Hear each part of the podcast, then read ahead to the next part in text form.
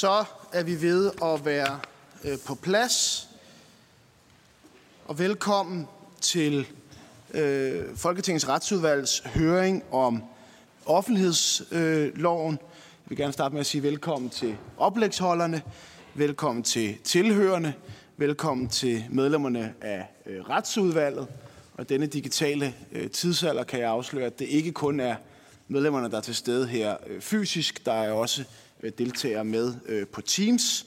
Og lige pt. drejer det sig om Bjørn Brandenborg fra Socialdemokratiet, Samir Nava fra det radikale Venstre og Britt Bager fra det konservative øh, Folkeparti. Baggrunden for den her høring, det er blandt andet Ytringsfrihedskommissionens betænkning fra 2020 og kommissionens anbefalinger og overvejelser om informationsfrihed og ret til agtindsigt og oplysninger. Og vi holder den her høring i dag med det formål at belyse, hvordan vi finder øh, den rette balance mellem på den ene side hensynet til at sikre det fortrolige rum, hvor regeringen kan få rådgivning og bistand fra embedsværket, og på den anden side offentlighedens helt øh, legitime interesse i, at der skal være åbenhed og indblik i myndighedernes arbejde, og naturligvis også Folketingets muligheder for at udøve øh, parlamentarisk kontrol med regeringen. På retsudvalgets vegne, så kan jeg sige til jer oplægsholdere, at vi er glade for, at I forhåbentlig på forskellig vis, eller bliver det en lang dag, hvis I alle sammen siger det samme, øh, vil bidrage til at gøre os øh, klogere på øh, emnet. Og inden vi går i gang, så tænker jeg lige kort at præsentere, hvilke oplægsholdere det er, vi har inviteret i dag. Først så har vi inviteret Nils Fenger, som er Folketingets ombudsmand, der vil indlede høring med et oplæg om ministerbetjeningsreglen og regler om agtindsigt i udvalgte europæiske lande. Derefter så vil Olof Jørgensen, som er jurist og offentlighedsrådgiver, forskningschef emeritus for Danmarks Medie- og Journalisthøjskole, give sit bud på væsentlige udfordringer ved offentlighedsloven, og så vidt jeg har forstået også nogle konkrete forslag til ændringer. Så har vi Bo Schmidt med, som er tidligere departementchef i Beskæftigelsesministeriet, som vil præsentere øh, de grundlæggende hensyn øh, ved en offentlighedslov set fra et øh, ministerielt øh, synspunkt. Øhm, så har vi Jesper Thunel med, som er kan med journalist øh, og forfatter, der vil forsøge at besvare spørgsmål om offentligheden øh, og mere offentlighed kan styrke demokratiet og den savlige øh, embedsførelse. Så har vi Tine Johansen med, som er formand for Dansk Journalistforbund, og som vil tale om, og det lægger altså nogle forventninger ind til øh, dit oplæg det her, ikke? Vejen til et åbent og oplyst samfund vejen til et åbent og oplyst øh, samfund, så er forventningerne i hvert fald lagt. Og så har vi også øh, Henning Thiesen med, som er formand for Djøf, som øh, skal tale om et fortroligt rum i et åbent demokrati, og hvorfor det fortrolige rum er en betingelse for et vellykket embedsværk. Så jeg kan godt høre, at vi har legnet øh, A-kæden op øh, til en spændende dag med øh, relevant drøftelse og diskussion, der vil gøre os alle sammen øh, klogere. Rammerne for den her øh, høring, det er, at vi kører to og en halv time uden øh, pause. Efter hver oplægsholder, så vil der være mulighed for at øh, stille nogle opklarende, altså korte opklarende spørgsmål til hver oplægsholder. Det er ikke her, vi skal have den store øh, diskussion men nogle korte opklarende spørgsmål, hvis der er noget, man ikke har forstået, men gerne kort vil have øh, uddybet. Efter de tre første øh, oplæg, så samler vi op med en lidt større spørgerunde til de tre første øh, oplægsholder, hvor man kan stille de lidt mere uddybende, øh, og eventuelt også øh, politiske spørgsmål, hvis man er interesseret øh, i det. Og når alle oplægsholdere har været på, så kører vi så igen en øh, uddybende spørgerunde, hvor der vil være mulighed for at stille øh, spørgsmål til alle oplægsholderne og også til øh, debat. Høringen den bliver både filmet og optaget, så alt hvad I siger nu, det både kan og vil blive brugt imod jer ved øh, senere øh, lejlighed, og der kan, som jeg også sagde, øh, indledningsvis deltages øh, via Teams. Og det var så indledningen fra øh, mig, der allerede har misset min vigtigste opgave som formand, nemlig at overholde øh, tidsplanen men jeg synes, det var vigtigt lige at komme rundt om, hvad rammerne for høringen er. Og derfor vil jeg nu gå direkte videre til at give ordet til den første oplægsholder, og det er Nils Fenger. Værsgo, Nils. Jeg trykker på den der. Det er fint. Ja, tak for invitationen. Øh, offentlighedsloven er jo en af de love, som altid har haft skiftende ombudsmænds særlige bevågenhed. Og, og det hænger jo blandt andet sammen med det, som jeg sagde i en udtalelse fra 2020, at en almindelig adgang til dokumenter i den offentlige forvaltning i dag må anses for at være et centralt kendetegn for et åbent demokratisk samfund. I har bedt mig om at fokusere mit indlæg på reglerne om interne dokumenter og ministerbetjenings, og i den forbindelse navnlig tale om offentlighedsreglerne i andre sammenlignelige lande. Det gør jeg selv sagt gerne. Inden da, så vil jeg lige minde om noget, som er evident for retsudvalget, men som kan være nyttigt lige at præsentere for folk, der lytter med. Og det er, at min opgave som ombudsmand er at påse, at lovgivningen overholdes, at journalister får den ret, de har efter offentlighedslovgivningen. Men jeg har ikke noget retspolitisk mandat. Faktisk vil enhver ombudsmand gøre sit yderste for at sørge for ikke at komme til at se ud, som om han kaster lodder i en politisk diskussion. Og derfor beder jeg om alles forståelse for, at jeg i dag, i modsætning til da jeg var her i 2012 og havde den, en diskussion af den nye offentlighedslov, ikke kan udtrykke nogen holdning til, om man med den nuværende offentlighedslov har fundet den rette balance mellem på den ene side hensynet til åbenhed og pressens mulighed for at føre en effektiv kontrol med forvaltning og regering, og på den anden side de modstående hensyn til for eksempel personfølsomme oplysninger, statens sikkerhed eller rimelige betingelser for politikudvikling, som kunne tale i den anden retning. Se, i 2016, der lavede min forgænger som ombudsmand Jørgen Sten Sørensen en større ejendriftundersøgelse af ministeriernes brug af ministerbetjeningsreglen. Og hans konklusion faldt i tre led. For det første, at ministerierne gennemgående anvendte reglen korrekt. For det andet, at ministerbetjeningsreglen i praksis fører til væsentlige indskrænkninger i retten til agtindsigt. Og for det tredje, at mere offentlighedsprincippet i ministerbetjeningssager oftest kun førte til udlevering af oplysninger, som ikke kunne antages at have sønderlig interesse for offentligheden. Og han anbefalede derfor, at ministerierne med fordel kunne overveje at give mere offentlighedsprincippet større vægt i deres praksis. Nu, små 100 sager ved ombudsmanden og, og seks år efter, så vil jeg gerne gøre den vurdering til, til min egen.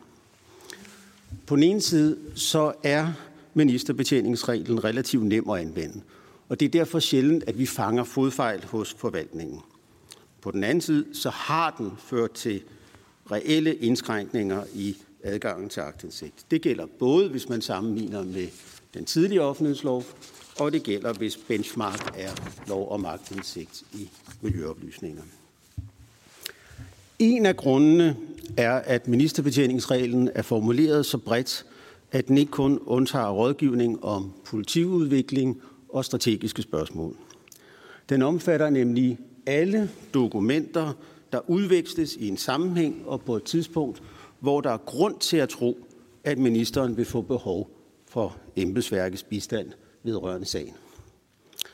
Og det betød blandt andet, at jeg i en sag fra 2020 om Trumps afløste besøg i Danmark ikke kunne kritisere, at statsministeriet brugte ministerbetjeningsreglen på en række oplysninger af praktisk og koordinerende karakter vedrørende besøg, altså ikke politiske oplysninger. Tilsvarende så var jeg i en sag fra sidste år enig med Udenrigsministeriet i, at reglen kunne anvendes på dokumenter med faglige vurderinger med hensyn til, om man skulle ændre en rejsevejledning.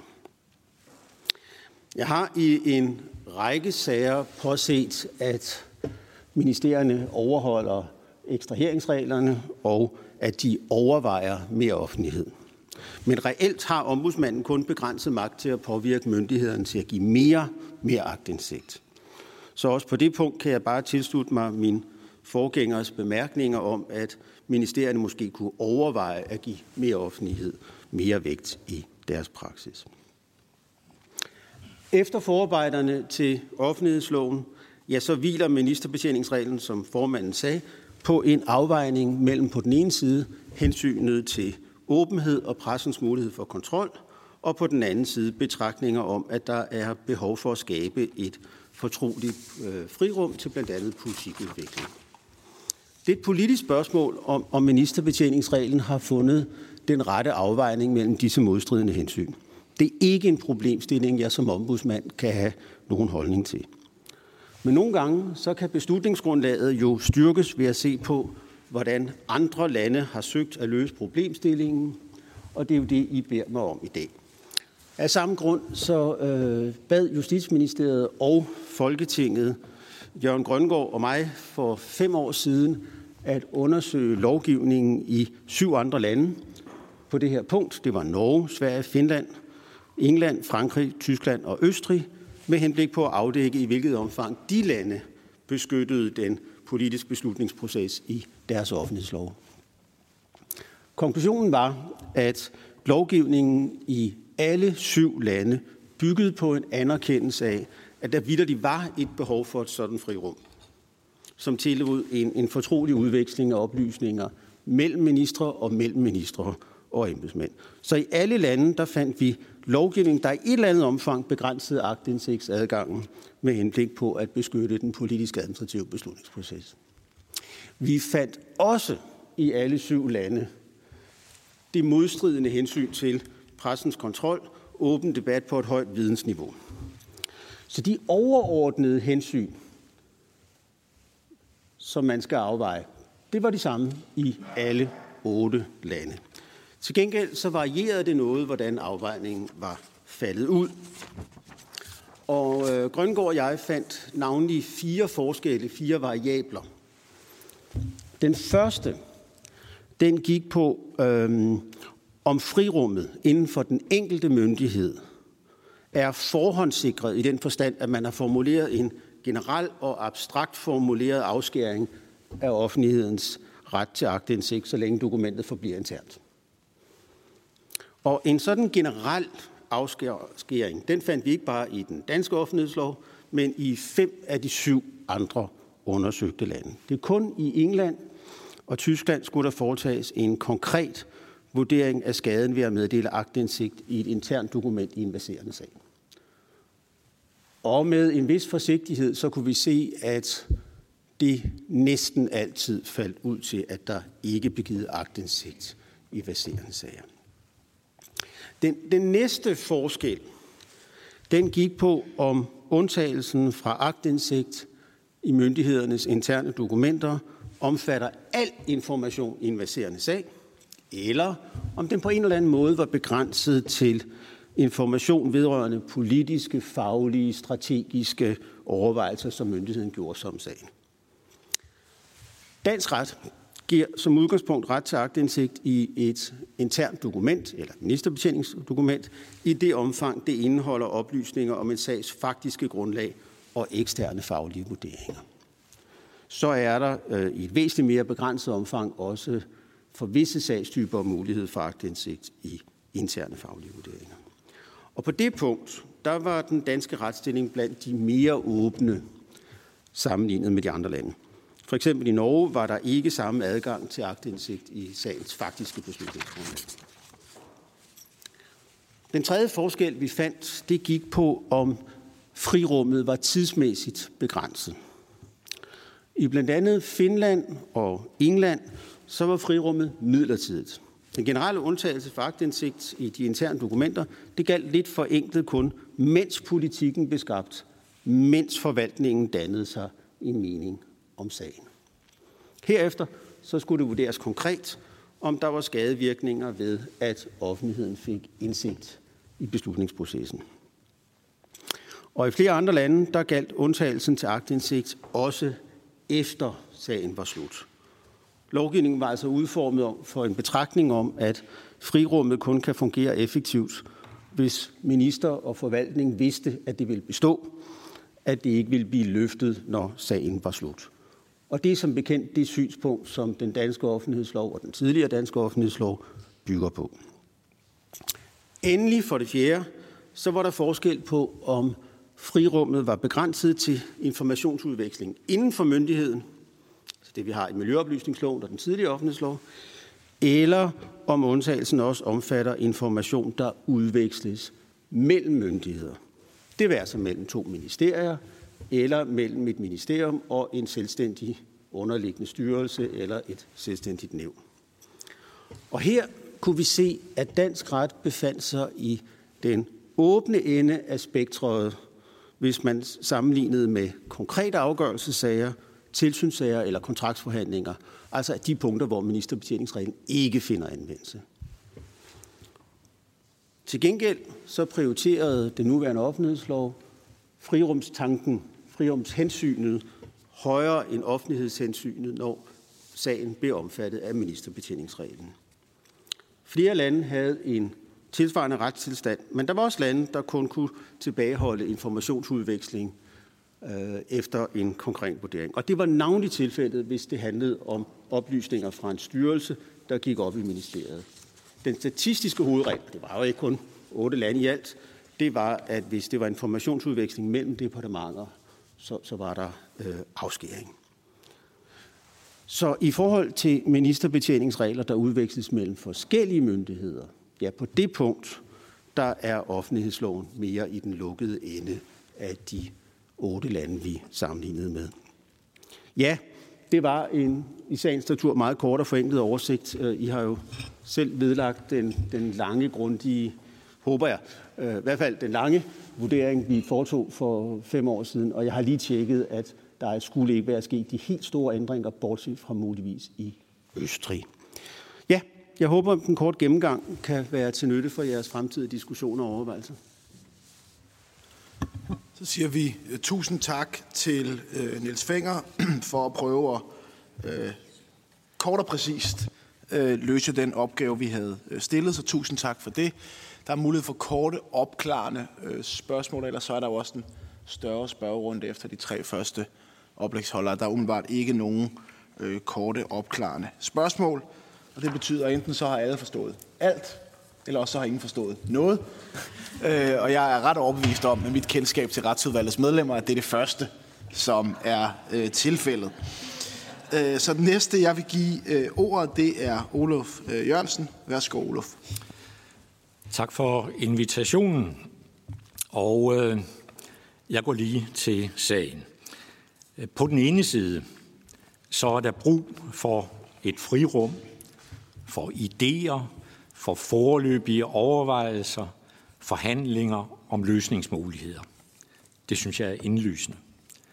På den anden side er der brug for offentlighed om en sags faktiske grundlag og de faglige vurderinger i færdig form.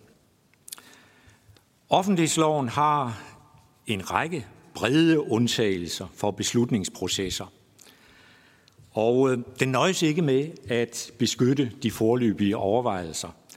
Der er også undtagelser, der omfatter det faglige grundlag, og det er der problemet ligger. Der kom to nye undtagelser i 2013. Ministerbetjeningsreglen, som Niels Finger øh, har gjort rede for, det var en kraftig udvidelse af den klassiske undtagelse for interne dokumenter. Øh, det, der skete i med den offentlighedslov, vi fik i 2013, det var, at man så, at ordet intern fik en ny betydning. Øh, der blev i offentlighedsloven defineret et internt rum, som omfatter alle departementer og styrelser, øh, og, øh, og dermed når vi, og det er vigtigt, når vi øh, diskuterer det og bruger ordene intern og ekstern, at vi er klar over, at i offentlighedsloven, i modsætning til forvaltningsloven og andre love, så har intern en særlig betydning. Den omfatter hele den centrale statsadministration. Den anden nye undtagelse, det er folketingspolitikerreglen, øh, dokumenter, der udveksles fra øh, et ministerium, en minister, til enkelte medlemmer af Folketinget, typisk en forligskreds eller ordfører fra regeringspartier, øh, kan undtages. Og øh, sådan en undtagelse fandtes ikke før 1. januar 2014. Og øh, der er dog ret til oplysninger om øh, det faktiske grundlag. Men der er en vigtig undtagelse for faglige vurderinger i endelig form, der er udarbejdet til ministerrådgivning. Den er ikke ny, men den er der også her i offentlighedsloven, og det vil sige de afgørende faglige vurderinger, der indgår i et beslutningsgrundlag, øh, kan undtages. Og bliver det ofte.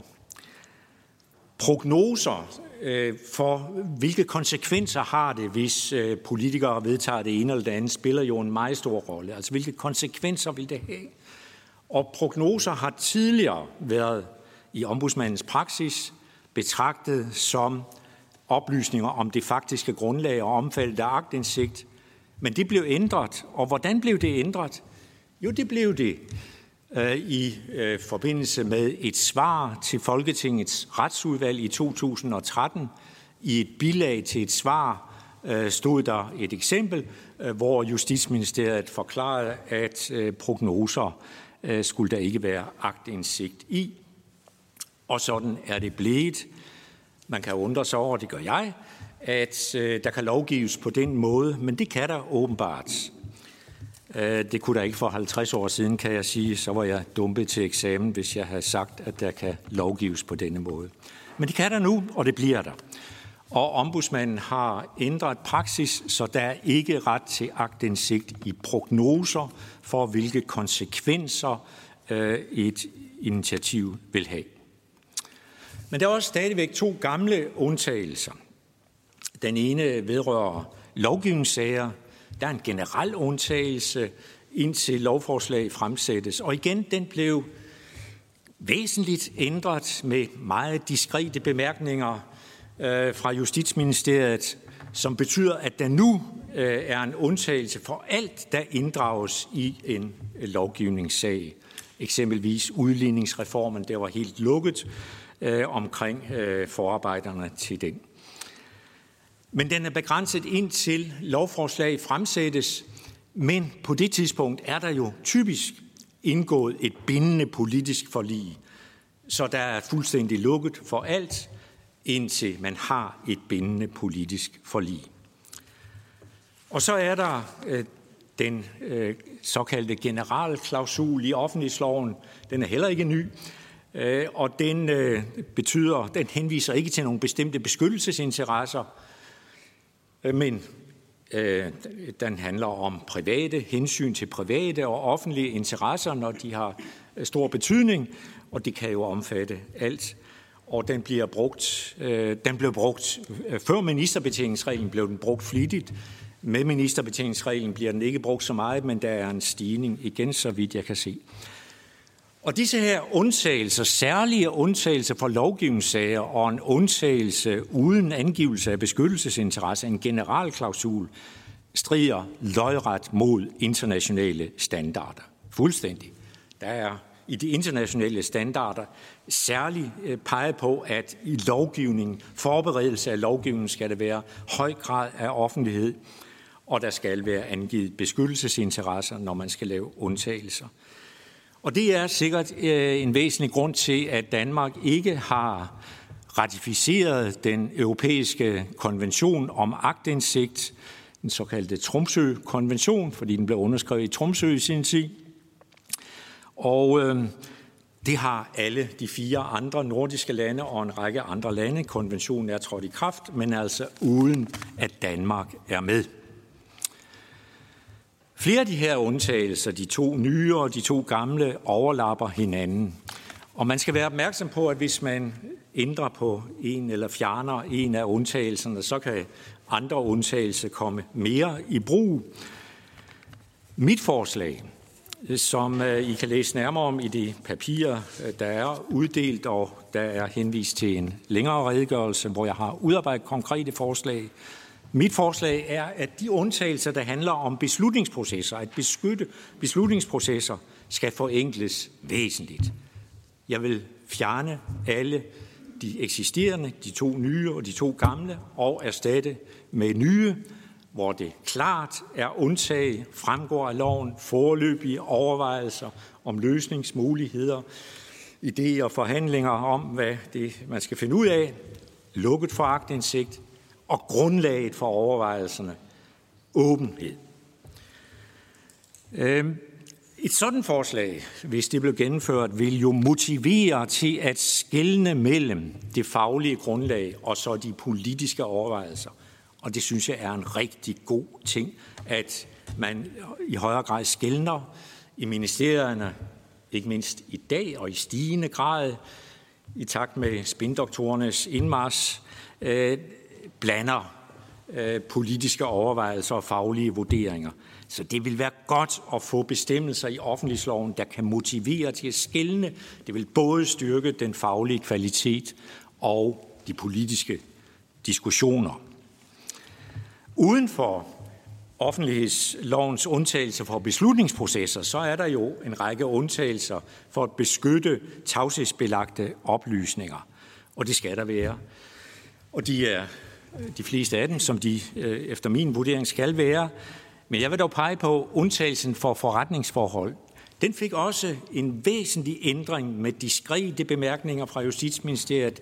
Ingen opdagede det under behandlingen, hvor der nu står, at der er en klar formodning for skade, hvis man udleverer nogle oplysninger, der handler om en virksomhed. Det bruges blandt andet til at undtage prisoplysninger. Det skal stadigvæk være en konkret vurdering, men det er meget nemt at formulere det sådan, at man undtager priser, hvad de offentlige myndigheder betaler for leverancer. Klart skade for den demokratiske kontrol med myndigheders økonomiske dispositioner, og i øvrigt klart skadelig for konkurrencen. Det har været en dyr tilføjelse, som Justitsministeriet der fik diskret plante i bemærkningerne. Og så er der også grund til at præcisere undtagelsen for statens sikkerhed. Der mangler simpelthen i Danmark kriterier for, hvilke oplysningstyper, der hører under statens sikkerhed. Og øh, igen er der internationale standarder, øh, som Europarådets parlamentariske forsamling har anbefaling. Jeg har desværre indtryk af, at de slet ikke er kendte i Danmark.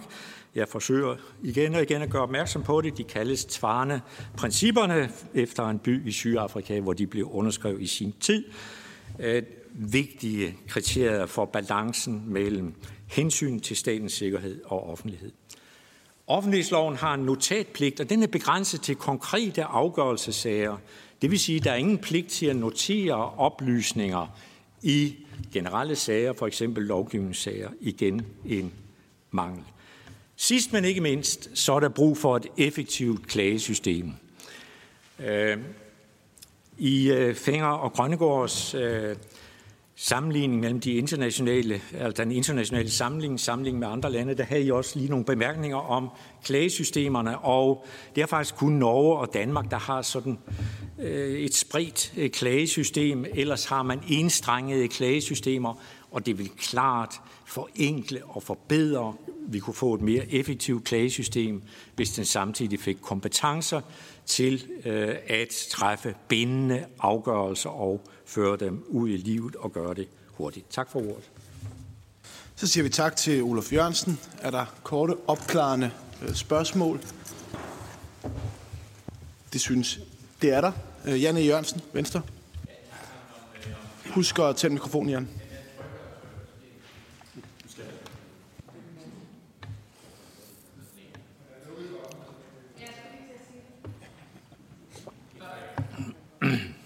Nu er den der. Bum, tak. Øhm, øh, øh, ja, altså jeg har, jeg har sammen med, med, øh, med Karina har været ordfører på det her siden, siden 2011, og øh, der blev lavet en kæmpe stor betænkning øh, dengang, og så kiggede vi på den og sagde, at det er jo nok nogle kloge mennesker, der har siddet der, Olof Jørgensen og øh, foranværende ombudsmand var formand, og den journalistforbundet var der, alle mulige kloge mennesker, øh, og kom med, med en... Øh, men betænkningen, betænkning, så sagde vi, at det er jo det er sikkert fint, øh, og øh, så vedtog vi den her lov, og så gik der noget tid, så brød helvede løs.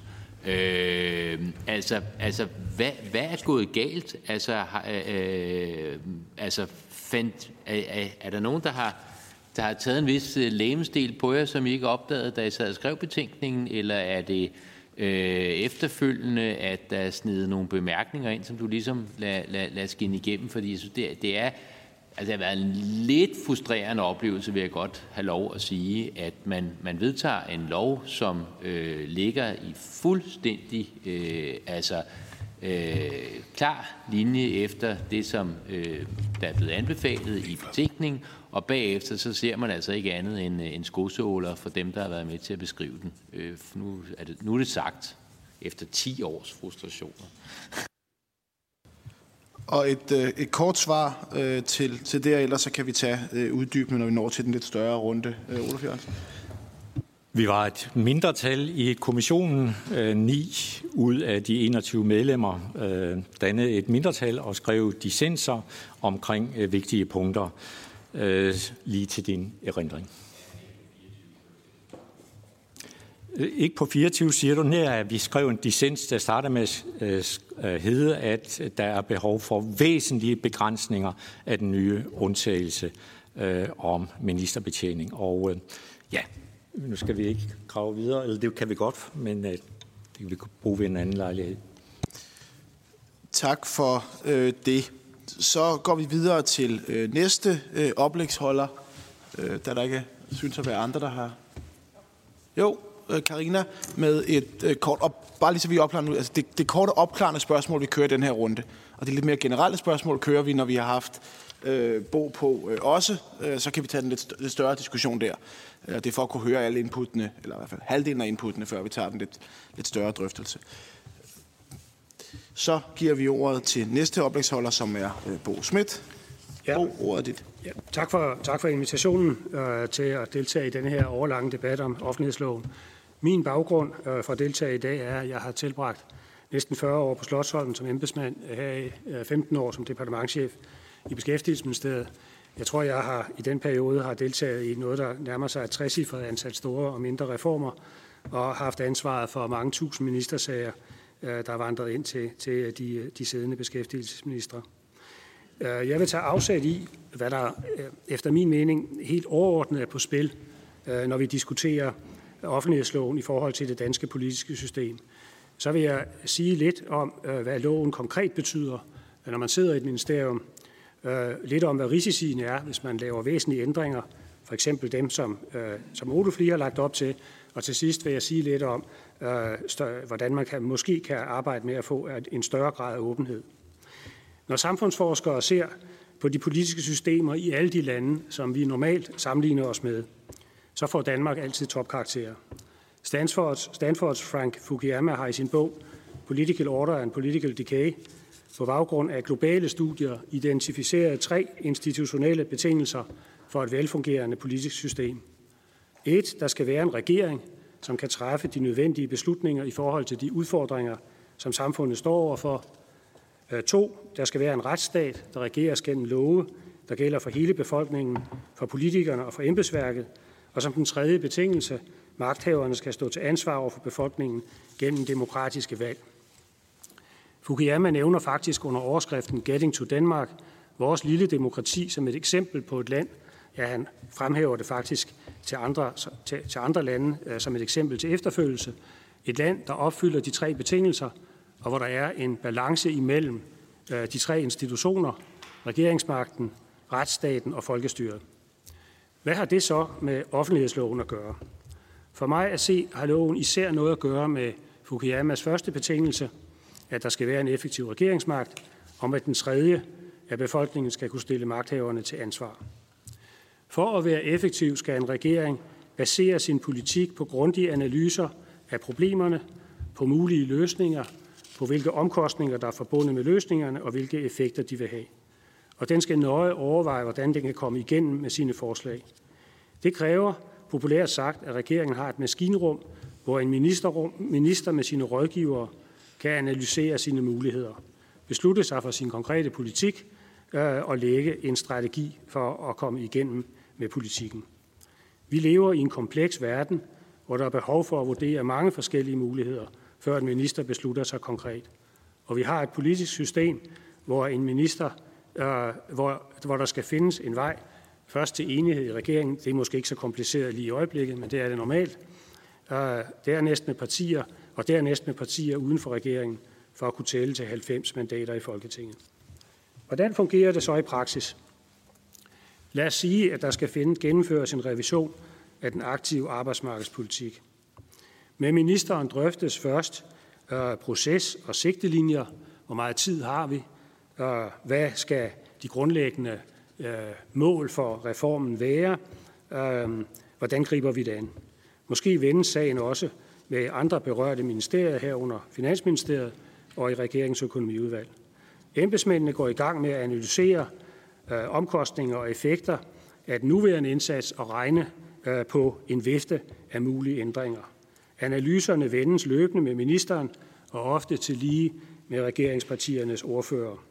Nogle forslag smides altid i skraldespanden, fordi de er for dyre, fordi de er for inaktive, fordi de rammer de forkerte, eller øh, fordi de indebærer anvendelse af midler, som ministeren ikke vil bruge. Når processen internt i regeringen er afsluttet med et udspil, kører en ny fase forankret omkring et mødebord, hvor forhandlingsparterne er med, og pressen ofte venter uden for døren.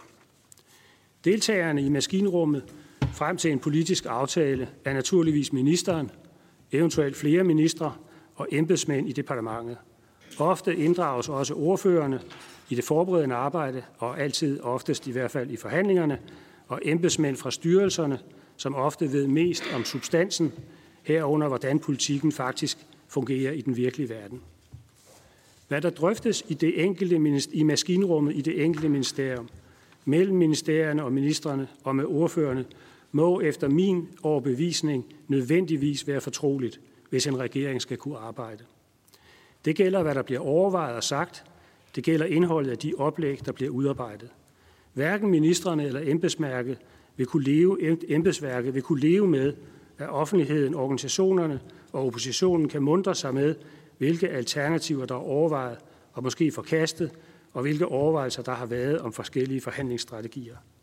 Fortroligheden må omfatte alle, der deltager i overvejelserne i det enkelte ministerium, inklusive styrelser.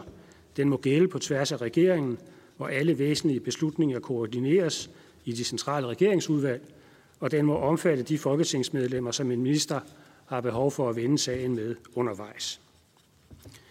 Øhm, måske en enkelt bemærkning, øh, som øh, jeg kommer med øh, i kølvandet på, på det, Olof lige sagde.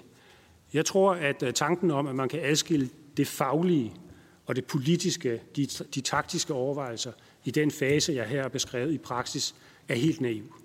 De to ting er i virkelighedens verden øh, fuldstændig integreret. Og, øh, og hvis man tror, at man ud af overvejelserne på et ministerkontor om, hvilke veje skal vi gå, hvad er mulighederne, hvad er omkostninger og gevinster, kan uddrage det faglige og give indsigt i det, og så øh, nøjes med at holde beskyttet de taktiske overvejelser, øh, så, så er det helt virkelighedsfjernt, for nu for at sige det.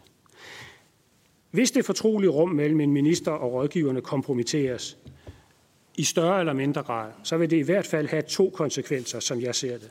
Og det her det er sådan lidt min advarsler øh, til øh, de overvejelser, der nu er i gang om at ændre det. Hvis man kompromitterer det, jeg har kaldt maskinrummet, så vil overvejelserne og de politiske beslutninger flytte over i andre fora, hvor der ikke er offentlig adgang. Hverken embedsmændene eller ministerne kan leve med, at det rum bliver lukket op, så vil man finde et andet sted, hvor de overvejelser vil foregå.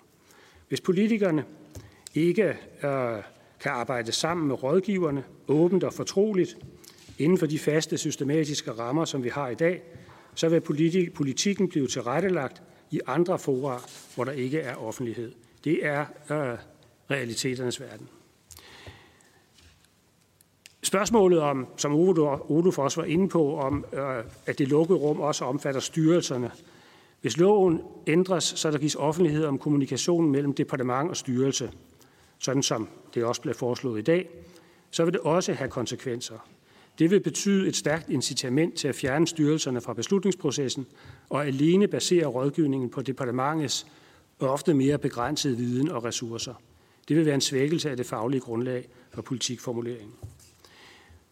Når vi taler om konsekvenser af at indskrænke det frie rum eller maskinrummet, så vil den anden konsekvens efter min mening være, at øh, det vil øh, gøre op med den sunde tradition, vi har i dansk centraladministration øh, for skriftlighed. Hvis det, som embedsværket sætter på print, risikerer at komme i ekstrabladet på et eller andet tidspunkt, så vil konsekvensen være, at minister og embedsværk overvejer, om det er klogt at rådgive skriftligt. Der er jo alternativer. Mundtlige drøftelser, afskaffelse af mødereferater, anvendelse af sms'er. Der er mange muligheder for ikke at basere al ministerbetjening på skriftlige dokumenter, som vi har i dag, og som er efter min mening et adelsmærke og en kvalitetsbetingelse øh, for den måde, vi arbejder på i centraladministrationen. Til sidst et par ord om Fukuyamas tredje betingelse, som handlede om befolkningens muligheder for at drage magthaverne til ansvar gennem demokratiske valg. Tillid til politikerne afhænger efter min vurdering dels af, om befolkningen oplever, at politikerne faktisk løser samfundets grundlæggende problemer, dels af, om befolkningen kan gennemskue og forstår de beslutninger, der træffes. Derfor er det vigtigt, at der er åbenhed om det faglige grundlag for de politiske udspil, som regeringen når frem til og kommer med, og om de politiske aftaler, der bliver indgået. Vælgerne skal for eksempel kunne gennemskue, om et regeringsudspil til en landbrugspakke, for nu at nævne et konkret eksempel for nogle år siden, rent faktisk har negative konsekvenser for miljøet eller ej. Mange andre eksempler kunne nævnes. Her er der efter min mening et stort potentiale for forbedringer, mindre spind og mere troværdig faglig indsigt. Jeg vil gerne tilføje, at der efter mit skøn nok er en balance, men ikke nødvendigvis modstrid mellem på den ene side at bevare et fortroligt maskinrum, som jeg har advokeret for, og på den anden side at praktisere mere åbenhed om det faglige. Finansministeriet kan for eksempel godt både forberede et finanslovsforslag eller en 2025-plan i dyb fortrolighed, og samtidig lægge sine økonomiske modeller og beregninger åbent og detaljeret frem, så alle eksperter, organisationer og medier kan forholde sig til grundlaget for de politiske forslag. Og Miljø- og Fødevareministeriet, for nu at vende tilbage til landbrugspakken, kunne godt have lagt mere retvisende information frem i sagen om landbrugspakken, samtidig med at regeringen havde argumenteret for den anden balance mellem miljø- og fødevarehensyn, som øh, politikken indebar. Jeg har med disse ord i dag prøvet at skitsere, hvad der efter min mening bør være de helt overordnede hensyn fra et samfunds- og demokratiperspektiv øh, ved ændringer af offentlighedsloven. Jeg er ikke jurist eller ekspert i den nuværende lov. Jeg vil bestemt ikke afvise, at en administrativ ganske kompliceret lov, det er den virkelig, kan forenkles, eller den kan forvaltes på en bedre måde, for eksempel ved øget brug af mere offentlighed. Men pointen for mig i dag er, at enhver justering bør ske med respekt for de overordnede hensyn, som jeg har nævnt. Tak. Så siger vi tak til øh, Bo for øh, oplægget, og vi har nu øh, tid til lidt øh, mere generelle spørgsmål til de tre første. Bo gider du slukke din Ja.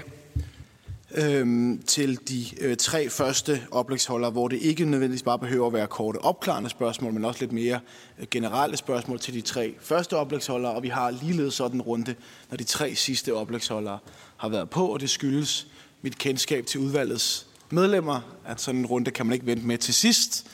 Øh, det er brug for at have sådan en, en, øh, en status også midtvejs. Og den første har jo allerede øh, markeret, og det er Karina Lorentzen fra, fra SF. Tak for ordet. Jeg kan jo godt blive bekymret for, at vi ikke får pillet så meget ved offentlighedsloven. Øhm, sådan med mit kendskab til processer her på Christiansborg, øh, så, øh, så er der nok en risiko for, at det munder ud i noget, som øh, øh, hvad hedder det, giver øh, meget få forbedringer. Så hvis I skulle anbefale os at ændre én ting, som vi skulle være heldige at komme igennem med, hvad skulle det så være? Fordi at det er jo fint at have et ønskekatalog, øh, men jeg tror bare ikke på, øh, personligt, jeg skal nok kæmpe for det, øh, at vi når hele listen igennem. Så hvad er, er det ministerbetjeningsreglen, eller er det generalklausulen, som er, er den vigtigste? Var det et spørgsmål til Olof? Karina? Ja, var det til Olof Jørgensen?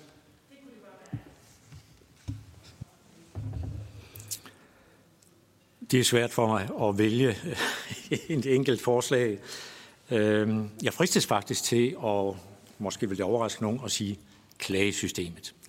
En effektivisering af klagesystemet, det er simpelthen meget, meget vigtigt, uanset om man bevarer de regler, vi har nu, eller man ændrer dem i den ene eller den anden retning, og for den sags skyld øh, gennemfører det, som jeg har foreslået. Øh, klagesystemet er helt afgørende. Et effektivt klagesystem, et enstrenget system, det vil ovenkøbet spare ressourcer. Der er allerede sket en vis øh, forenkling, fordi en del nævn, altså det er jo, klageorganerne er, er, er spredt, øh, ministeriet er ofte klageorganer, der er en masse nævn, der er klageorganer, Ankestyrelsen er klageorgan, ombudsmanden kommer ind i den sidste ende i nogle sager.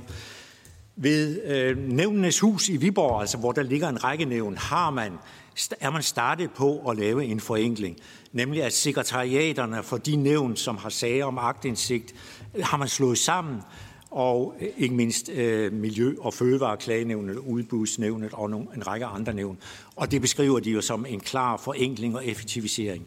Men den vil jo være endnu større, øh, hvis man på landsplan sagde en klagevej, et klageorgan, hvor vi samler virkelig dygtige ressourcer til at behandle agtindsigt øh, og giver klageorganet kompetence til at træffe bindende beslutninger og føre dem ud i livet. Det vil være en fantastisk effektivisering. Det vil, vel som alle ændringer, vil det betyde noget bøvl i starten, men derefter vil det give besparelser, færre klagesager, også færre sager til Folketingets ombudsmand, som får temmelig mange sager nu, men har man et effektivt og dygtigt klageorgan, øh, så kommer der færre sager op til ombudsmand i den sidste ende. Tak til Olof. Det kan være, at Bo også har øh, jeg vil kun uh, vel sige to ting. Det ene er, at, uh, at, uh, at, at reglerne om mere offentlighed uh, giver mulighed for, at ministerierne kan lægge, uh, sådan var det i hvert fald, da jeg var der, jeg tror det stadigvæk er det, en forskellig praksis for, om man giver mere offentlighed eller ej. Nogle ministerier, som jeg erindrer det, øh, de havde en meget restriktiv praksis og gav det nærmest af princip ikke, hvis de kunne undgå det. Øhm, og det kan man jo. Øh, andre øh, havde vel det udgangspunkt, at der skulle gives mere, mere offentlighed. Øhm, med mindre der var væsentlige hensyn, der, der trak den anden vej. Og der mener jeg, at der kunne man overveje, om man kunne gøre det mere forpligtende for ministerierne, positivt at overveje at give mere offentlighed. Det vil være mit første bidrag. Mit andet bidrag til det spørgsmål, Karina Lorentzen stillede, det er at sige, at øh, jeg synes måske, at man kunne overveje, at det kunne også handle om andet end, end, end offentlighedsloven, og stramme op på kravene til øh, ministeriernes præsentation af det faglige grundlag Øh, for de øh, forslag, regeringen kommer med, når man kommer med udspil, og for de aftaler, der lægges frem. Jeg, jeg synes, at øh, der, der, der er vel en tilbøjelighed til, som er forståelig i en politisk verden, at man, at man argumenterer på grænsen til øh, spind og vildledning for de forslag, man lægger frem, fordi man gerne vil, vil øh, begrunde dem så stærkt som muligt. Og der kunne man måske stille nogle krav til, hvilke oplysninger, som skulle som skulle indgå, når ministerier lægger et færdigt produkt som et regeringsudspil eller en aftale frem. Øhm, det kunne være et andet bidrag til det sidste punkt, jeg havde, nemlig at jeg synes, offentligheden og vælgerne skal kunne gennemskue, øh, hvad er konsekvenserne, omkostninger og gevinster ved den politik, der præsenteres øh, i form af regeringsudspil eller indgåede politiske aftaler. Næste spørger er Karina Adspøl fra Dansk Folkeparti. Jamen, øh, tak for det, og tak fordi I kommer her i dag. Øh, jeg tænker meget på mit eget politiske arbejde i det her, i forhold til, når man stiller spørgsmål til ministerne øh, og oplever gang på gang, at man ikke rigtig får nogle svar. Man skulle næsten tro samtidig, at der sad nogle embedsfolk, som skulle svare udenom over i ministerierne. Det er i hvert fald sådan en oplevelse. Så derfor spørger jeg i forhold til, at vi har... Øh, ja, nu har det jo kørt nogle, nogle sager i pressen, øh, blandt andet omkring øh, mink, ikke? Øhm, og så, øh, så frem man som folketingspolitiker øh, stiller et spørgsmål, fordi vi skal jo også agere vagthund. Øhm, og så ikke forsvar, og så måske søge agtindsigt og få afslag på agtindsigt. Men så har vi modsat, så har vi også ministeransvarlighedsloven, som siger, at øh, jo ministeren skal levere og ikke må få 10 øh, oplysninger over øh, for Folketinget. Øhm, så i forhold til dit, altså offentlighedsloven, den, den kommer simpelthen kan man sige, eller hvad, foran øh, altså ministeransvarlighedsloven og ministerbetjeningsreglen og alle de her ting, eller, eller hvordan? Fordi, hvordan, altså, jeg ved godt, at ombudsmanden ikke kan svare på det, men hvordan vil I give os et godt råd i forhold til egentlig også at kan, kan få de der oplysninger, øh, vi, vi skal bruge i det politiske øh, arbejde i forhold til at finde ud af, øh, hvornår, øh, kan man sige, kom der øh, en, en mail fra det ministerium, som øh, egentlig medført noget lovbrud eller noget, i forhold til, hvordan vi får bedst øh, oplysninger ud øh, øh, og agerer vagthunden i forhold til det, vi faktisk øh, er valgt til os. Tak. Tak, øh, Karina. Øh, det kan sådan set være, at det er relevant for, for alle tre at give en, en, en kort besvarelse af, af spørgsmålet. Vi kan starte øh, tættest på mig ved, ved, med, med, med Bo måske starte med at gøre reklame for en bog, der udkommer i dag. Det er højesteretsdommer Jens Peter Christensen, som har skrevet en bog om ministre og embedsmænds pligter og ansvar. Og i den bog er der et uh, fyldigt afsnit, som handler om præcis det, du spørger om, nemlig hvad er kravene til de besvarelser, ministerierne laver af de spørgsmål, I stiller fra Folketingets side. Og man kan vel sige, at der er tre krav. Det ene er, at der må ikke lyves, og det tror jeg, alle ved, at der ikke må. Der må heller ikke vildledes. Øh, det er også uh, til at forstå. Men der, der, var der måske er et rum, det er, der må heller ikke, der skal svares fyldstgørende, tror jeg, i jurasproget er. Øhm, og det indebærer jo, at der må ikke fortiges væsentlige oplysninger. Og der tror jeg, der er et rum for at stramme op, sådan så I fra Folketingets side sikrer jer, at når der svares, så er alle øh, de elementer i det, I spørger om, som er relevante for jer som spørgere, med i ministerens svar. At der ikke er fortidet noget, der er væsentligt. Øhm, det, det vil være mit råd, og det tror jeg måske også vil aflaste for nu at sige det på den måde, behovet for at følge op med agtindsigt og den slags. Fordi så vil spørgeinstrumentet blive mere effektivt. Olof? Offentlighedsloven undtagelser begrænser også folketingsmedlemmers mulighed for at få oplysninger. Og øh, det viser sig i praksis øh, gang på gang. Øh, hvis der så er et flertal i Folketinget, der presser en minister, øh, ja, så kan man jo gennemtvinge, at der kommer flere oplysninger frem, end en minister eller regeringen er forpligtet til efter offentlighedsloven. Men udgangspunktet er, at offentlighedslovens undtagelser også begrænser folketingsmedlemmers ret til oplysninger. Jeg må gerne slukke mikrofonen, øh, Olof. Ja. Øh, Niels, kan du tilføje noget? Jeg, jeg er jo hele Folketingets ombudsmand og skal ikke ind i en, en, en, en, en, hvad kan vi kalde det, en debat mellem regeringsbærende partier og de ikke. Altså, ja, det er jo rigtigt, at, at offentlighedsloven også gælder, når man som i menigt folketingsmedlem søger magtindsigt. Men, men spørgeretten er jo ikke begrænset til øh, kun at gå på svar, som er omfattet af offentlighedsloven øh, ret til agtindsigt. Så man kan jo sagtens spørge om dokumenter og oplysninger, som er omfattet af for eksempel ministerbetjeningsreglen. Øh, jeg har ligesom Bo læst øh, Jens Peters bog, den, den er aldeles glemrende, øh, og, og som han siger, så er der på samme måde, som vi fik bekræftet ved blandt andet nødløgnsbetænkningen og øh, forskellige beslutninger fra, fra Folketinget, altså en pligt til at svare korrekt. Øh, jeg vil ikke bruge ordet udtømmende, men det må så må ikke være vildledende. Øh, det skal være korrekt, og det skal leve sig ind i spørgerens øh, forudsætninger for svaret. Altså man kunne forestille sig en, en øvelse, der gik på, har man haft drøftelser med et bestemt land, og så svarer man tilbage, der foreligger ikke dokumenter herom. Altså, nu, nu, nu er du smart nok til at regne ud, at det er nok, fordi der så har været mundtlige drøftelser. Men, men det vil være et vildledende svar i, i, i, i den forstand, at det vil sende et, et signal, der ikke vil være korrekt. Og den slags form for spind, øh, ja, det er i princippet øh, der, hvor, hvor reglerne sætter ind.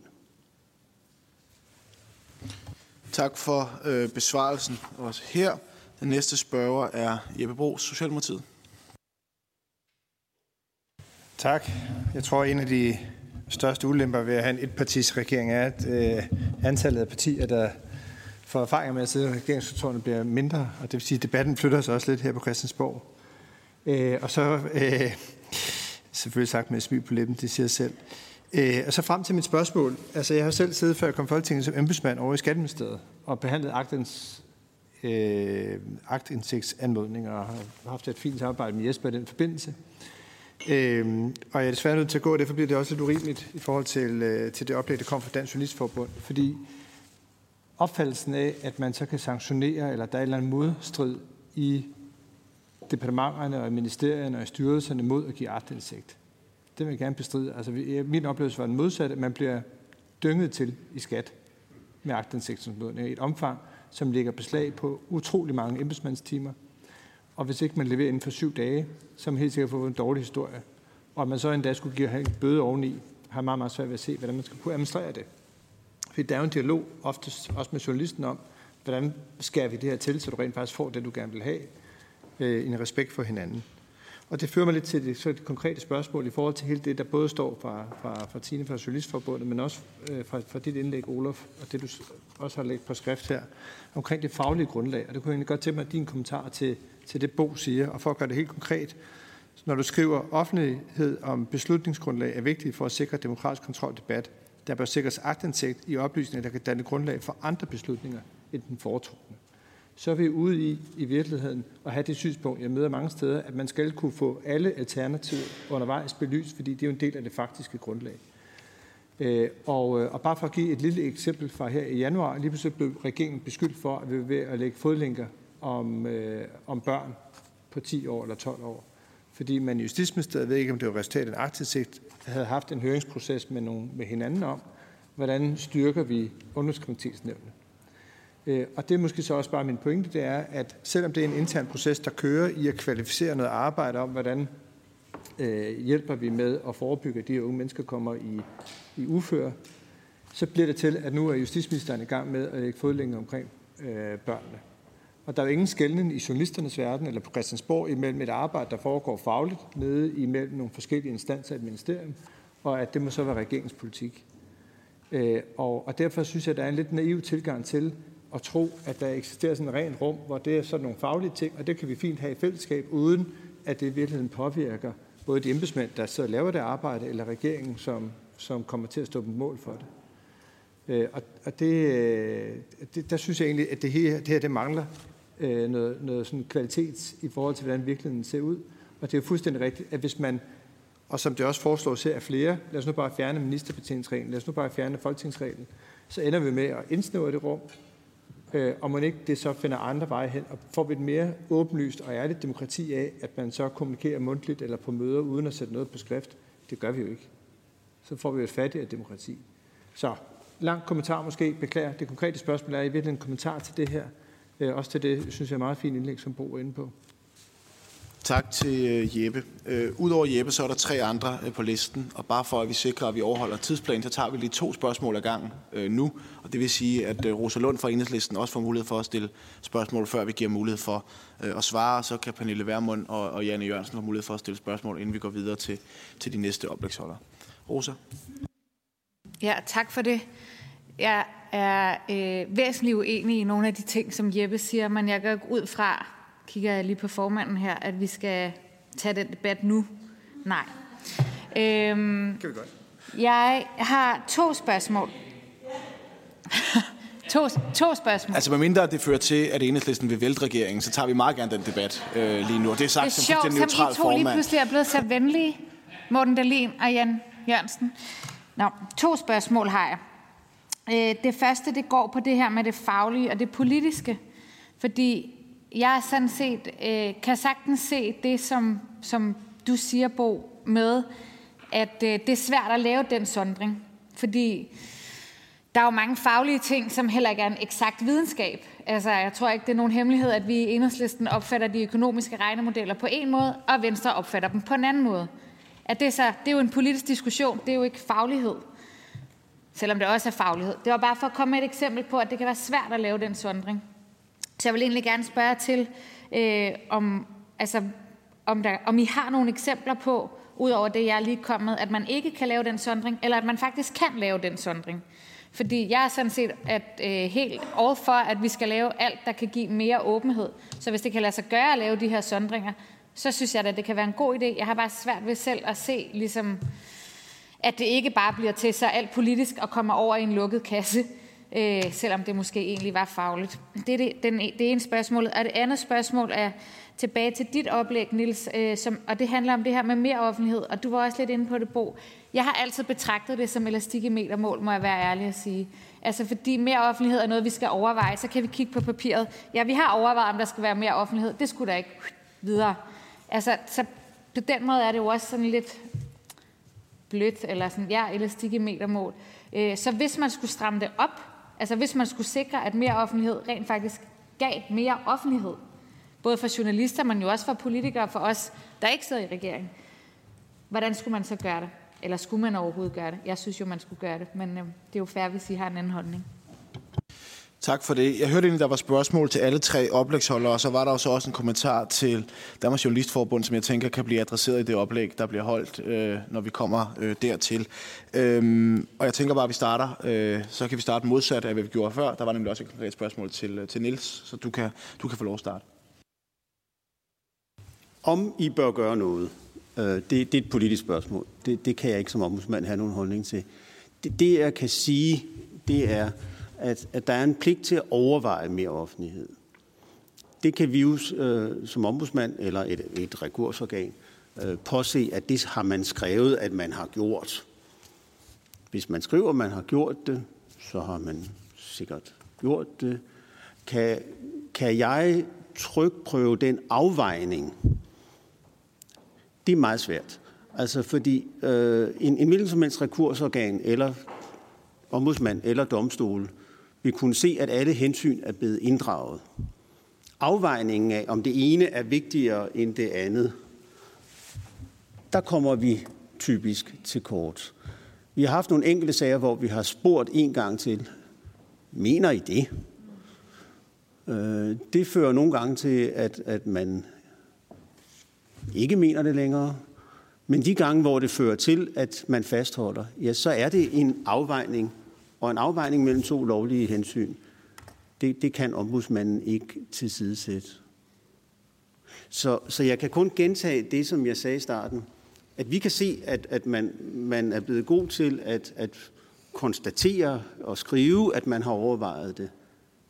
Jeg har meget, meget lidt magt til at skubbe den grænse, når det er formuleret i en pligt til at overveje, og, og ikke at, at rent faktisk skal ligge bestemt hensyn. Olof?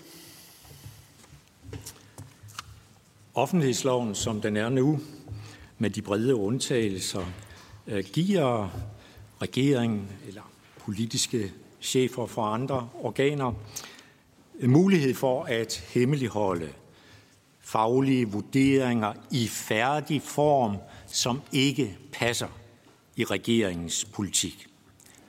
Og det er det, du argumenterer for, at sådan må det fortsat være, og det er naivt at forestille sig andet. Jeg tror også, det er det, Bo Schmidt mener. Men det er jo ikke mere naivt, end at det kan man praktisere i andre lande. Øh, jeg vil nævne Finland som et glimrende eksempel. Jeg vil også nævne miljøreglerne, som jo bygger på internationale standarder. Øh, jamen, det kan man jo godt fungere. Men det kræver jo, og for at gå over til det andet spørgsmål, jeg fik fra, og det var fra Rosa, øh, det kræver en ændret kultur, ikke mindst i centraladministrationen. Jeg har ret stor kendskab til kommuner, de gamle amter, de nuværende regioner, og der er man langt bedre til at adskille fremstilling af de faktiske forhold og faglige vurderinger, og så overvejelserne om, hvad man skal gøre, de politiske overvejelser. Og der er jo en meget, meget høj grad af offentlighed, takket være, at der er dagsordner og biler og så videre. Det er offentligt tilgængeligt i de fleste kommuner og regioner før møderne. Så det kan man altså godt praktisere. Man kan i nogle andre lande, man kan på miljøområdet. Men der, hvor øh, det virkelig halter, og hvor der sker en sammenblanding af politik og, og, og faglighed, det er i centraladministrationen, og det er spændoktorernes indmars, som i den grad præger det, og vi ser det gang på gang, og det vil styrke fagligheden, og det vil styrke den politiske debat, hvis man også i den statslige centraladministration får adskilt de politiske overvejelser og det faglige grundlag. Tak til Olof, der gerne må slukke mikrofonen. Olof må gerne slukke ja, mikrofonen. Og så er det Bo. Bare meget kort til Olof. Altså, jeg, jeg, nu har jeg levet trods alt, øh, før jeg stoppede i et system med meget øh, markante øh, spindoktorer. Jeg kan garantere dig for, at det vi diskuterer her, det har ikke meget med, med spindoktorernes indtog at gøre. Til, til Rosas spørgsmål om, om, øh, om adskillelse af det, af det faglige og det politiske, som du også er inde på. For mig at se, de politiske øh, øh beslutninger og processer, vi, vi, vi overvejer her, vil altid være en blanding af noget politik og noget faglighed. Og det, der foregår på et ministerkontor, når man overvejer for eksempel et politisk udspil, en reform, vil altid være en blanding af nogle politiske ambitioner, som er det, ministeren og regeringen kommer med, og så et, et, et, nogle, nogle, nogle beregninger, nogle overvejelser, effekter, øh, øh kreativitet med hensyn til mulige løsninger, øh, som det er embedsmændenes opgave at bringe ind i det. Og, øh, og, hvis man, og hvis man, om man så må sige, i hvert fald hvis det Oluf mener, når han taler om færdige vurderinger, gerne vil give indsigt i alle de vurderinger, som er færdige i den forstand, at de kan ikke blive bedre, øh, som indgår i de interne overvejelser i et ministerium, så, så, vil, så vil det jo være at give agtindsigt i mange forskellige ting, som ministerne af den ene eller den anden grund forkaster. Og, øh, og det jeg øh, øh, kan se for mig, det er, at der bliver givet agtindsigt i en række politiske optioner, som ministeren har sagt, at det kunne jeg ikke drømme om at gå videre med. Og den næste dag, vi har agtindsigt, så er forsiden på medierne, det er, at ministeren overvejer det og det. Og, og enhver kan se for sig, at det kan ganske enkelt ikke fungere i det politiske system, vi har i Danmark. Det vil ingen regering kunne leve med, og det vil have de konsekvenser, jeg skitserede, og som Jeppe også var inde på. Der, hvor man til gengæld mener, at jeg kan styrke det faglige, det er, når der er, ligger et udspil, et forslag på bordet, eller der er indgået en aftale, så kan man stramme kravene til, hvordan en regering begrunder fagligt, hvilke beregninger indgår der, hvad er effekterne osv. af det, som man har besluttet sig for at gøre. Og der mener jeg, at der er ganske meget at hente. Øh, og så med hensyn til mere offentlighed, i forlængelse af, af Niels, som jo bekræftede, at det er, som du sagde, elastik i metermål. Øh, der kunne man måske godt forestille sig, at man gik frem og måske inspireret af miljølovgivningen, som jeg ikke kender så godt, men som har en anden karakter, at man stillede nogle krav til ministeriernes overvejelser, når der forelå øh, en, en, skulle træffes en beslutning om mere offentlighed, øh, sådan så man blev mere forpligtet øh, til at, øh, at imødekomme øh, mere offentlighedsmuligheden. Tak for øh, besvarelserne. Så har vi de øh, to sidste spørgsmål, før vi går videre til de øvrige oplægsholdere. Jeg vil gerne opfordre til korte præcise spørgsmål. Det vil også så medføre korte præcise øh, svar. Forhåbentlig. Pernille Vermund, Ny Borgerlige. Tak for det. Ja, vi går jo voldsomt ind for en, øh, en ændring af offentlighedsloven, så vi får mere åbenhed. Men i det lys kunne jeg godt tænke, dig, tænke mig at spørge dig, Bo Schmidt. Du siger, hvis vi øh, ændrer lovgivningen således, at når ministre svarer på spørgsmål, så svarer de øh, fuldt eller fyldestgørende. Øh, jeg, jeg er ikke i tvivl om, at det ville være en kæmpe hjælp og det vil jo også betyde, at vi slap for en masse arbejde. Når vi søger agtindsigt, så er det jo ofte, fordi vi får ikke svar, enten ved samråd eller øh, de skriftlige spørgsmål, vi stiller. Men helt konkret, hvordan skal man, nu ser jeg det sådan lidt fra en regerings- og en ministers synspunkt, hvordan skal man være sikker på, at man ikke ender med at øh, være i konflikt med lovgivningen, hvis man tror, man, far, man svarer fyldestgørende, og der så ligger noget, som man måske ikke er opmærksom på. Altså jeg, Ja, det er jo nemt at vide, når man siger noget, der er forkert, eller svarer noget, der er forkert. Men kan man med samme hvad skal man sige, retssikkerhed over for en minister eller en regering øh, lovgive om, at man skal svare fyldestgørende? For det kræver jo trods alt, at man er langt, langt mere inde i stoffet, end hvis man bare skal være sikker på, at man øh, ikke svarer forkert. Janne Jørgensen, Venstre. Øh, jo, tak. Øh, øh, øh, jeg, jeg, jeg vil bore lidt og, og prøve måske at få især dig, Bo, til at, at uddybe, uddybe noget af det, øh, du sagde, fordi der tror jeg måske, vi kunne finde et eller andet. Altså dels er der det her med mere offentlighed, som øh, vi jo, da vi lavede aftalen i sin tid, troede, det var det, der kunne redde det hele. Det har så vist sig øh, ikke at være ikke? Øh, overhovedet. Øh, den skal øh, ændres, tror jeg. Men det andet, øh, det var det her med... Øh, at du siger, når man, når man svarer på spørgsmål, så må man ikke lyve, og man må ikke øh, vildlede, og det sker dog trods alt også i, i begrænset omfang. Men den sidste, det her med, at der skal svares fyldesgørende, hvor du så, Niels, sagde, men man kan nok ikke forlange de svar udtømmende, og det er jeg helt enig i, fordi altså, hvad er retspraksis øh, i resten af verden? Ikke? Altså, skal man så undersøge 198 lande til, til bunds? Det er jo en umulig opgave. Så selvfølgelig vil det aldrig nogensinde kunne blive, kunne blive udtømmende. Men det her med, at man kun får præsenteret Altså, selvfølgelig vil ministeren stå og fortælle om alle de ting, der taler for, at man kommer med det tiltag, man gør nu. Men når man ligesom kun får præsenteret den del af virkeligheden, og ikke, øh, ikke den anden, øh, altså, altså, det er vel nok i virkeligheden der, vi kunne, vi kunne nå frem til noget, også med hensyn til agtindsigt i faglige vurderinger. Fordi jeg, altså, altså, jeg synes, Jeppes eksempel med, med fodlænker til børn sådan set er meget godt. Men det kunne jo også være, at, at øh, ministeren var blevet præsenteret for forskellige øh, forslag, og han ender så med at sige, at der skal øh, fremlægges en, øh, der skal laves en pjæse, som skal lægges frem for landets øh, biblioteker. Sådan kommer vi øh, ungdomskriminaliteten til livs. Øh, og det kunne være, at der var et hav andre forslag, som i virkeligheden var rigtig, rigtig gode, men de var kendetegnet ved, at de kostede penge, og finansministeren gjorde sådan her. Altså der vil det jo være rart, både for, for offentligheden, øh, i form af pressen osv., og, og for os, øh, politikere, opposition osv., at vide, jamen hallo, der er jo øh, et, et hav af initiativer, som du ikke har forestået, fordi det koster lidt penge. Dem kan vi da godt finde.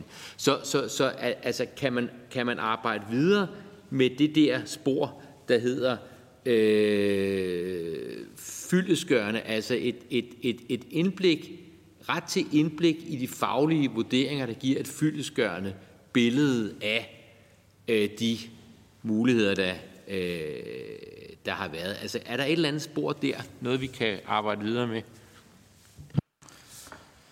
Jeg tænker, Bo er den mest oplagte og få lov til at svare. Altså til, til det, Pernille Vermund spørger om, øh, vil jeg sige, at, øh, at hvis man i et ministerium bliver opmærksom på, at der er nogle oplysninger, som er relevante for et spørgsmål, man har svaret på, som ikke er med i besvarelsen, øh, så bør der jo helt klart være en pligt til, at så følger man op og vender tilbage til spørgeren og siger, at, at du spurgte om det og det, øh, at vi er blevet opmærksom på, at der er yderligere oplysninger, som du ikke fik, dem får du nu. Øh, og, og det er, hvordan man i praksis, om jeg så må sige, etablere et sådan system, og det, det, det, det har jeg ikke det konkrete svar på. Øh, det har vel også at gøre med, øhm, hvordan I i Folketinget administrerer jeres, jeres, om jeg så må sige, adgang til at stille spørgsmål.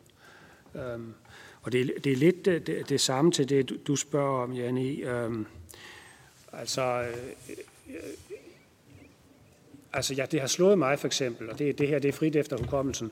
Uh, jeg tror, at der i, i forhold til, til, til det danske skattesystem blev stillet 2.000 spørgsmål fra Folketinget over en årrække, uden at man øh, der opdagede, hvor galt det stod til i skat. Og det er jo sådan på en eller anden måde, synes jeg, en meget tankevækkende illustration af, at spørgsmålsinstituttet måske ikke fungerer.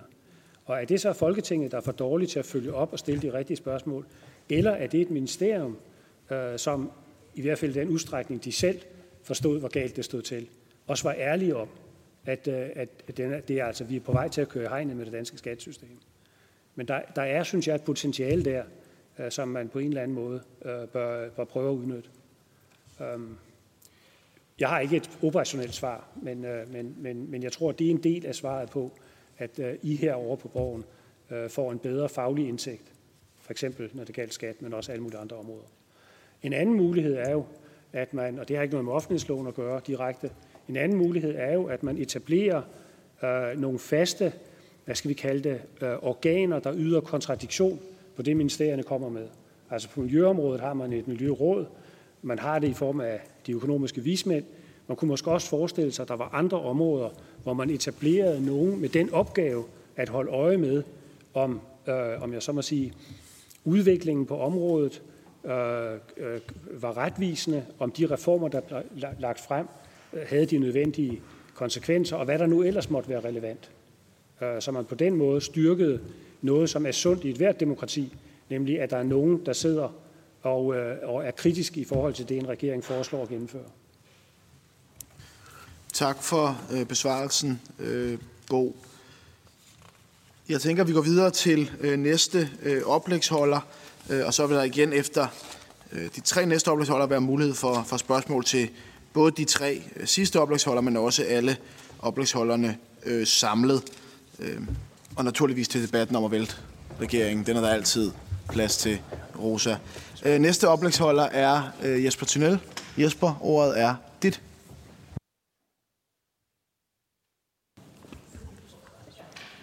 Tusind tak, og tusind tak for invitationen, og fordi I øh, kærer jer om det her spørgsmål. Øh, det er jeg meget glad for at få mulighed for at komme med mine tanker omkring. Lige kort til dig, Karina, øh, og dit spørgsmål øh, om jeres spørgsmål til ministerne. Det er fuldstændig rigtigt, at I kan jo stille alle de spørgsmål, I vil. Det, der ikke bliver sagt heroverfra, det er, at ministerne øh, jo ikke har pligt til at svare eller udlevere de dokumenter, I beder om. Hvis de svarer, skal de svare sandt, men hvis de siger, og det er der ligger en del øh, svar, der siger, i henhold til offentlighedsloven har vi normalt ikke pligt til at udlevere det her, så derfor udleverer vi det heller ikke til jer. Og så er det rigtigt, som Olof siger, så er der kun den mulighed, at man næsten stiller et mistillidsvotum og presser ministeren til at udlevere det. Så derfor er det i praksis sådan, at offentlighedens lovs grænser for, hvad befolkningen kan se, den skitserer sådan set også grænserne for, hvad I i praksis får lov at se.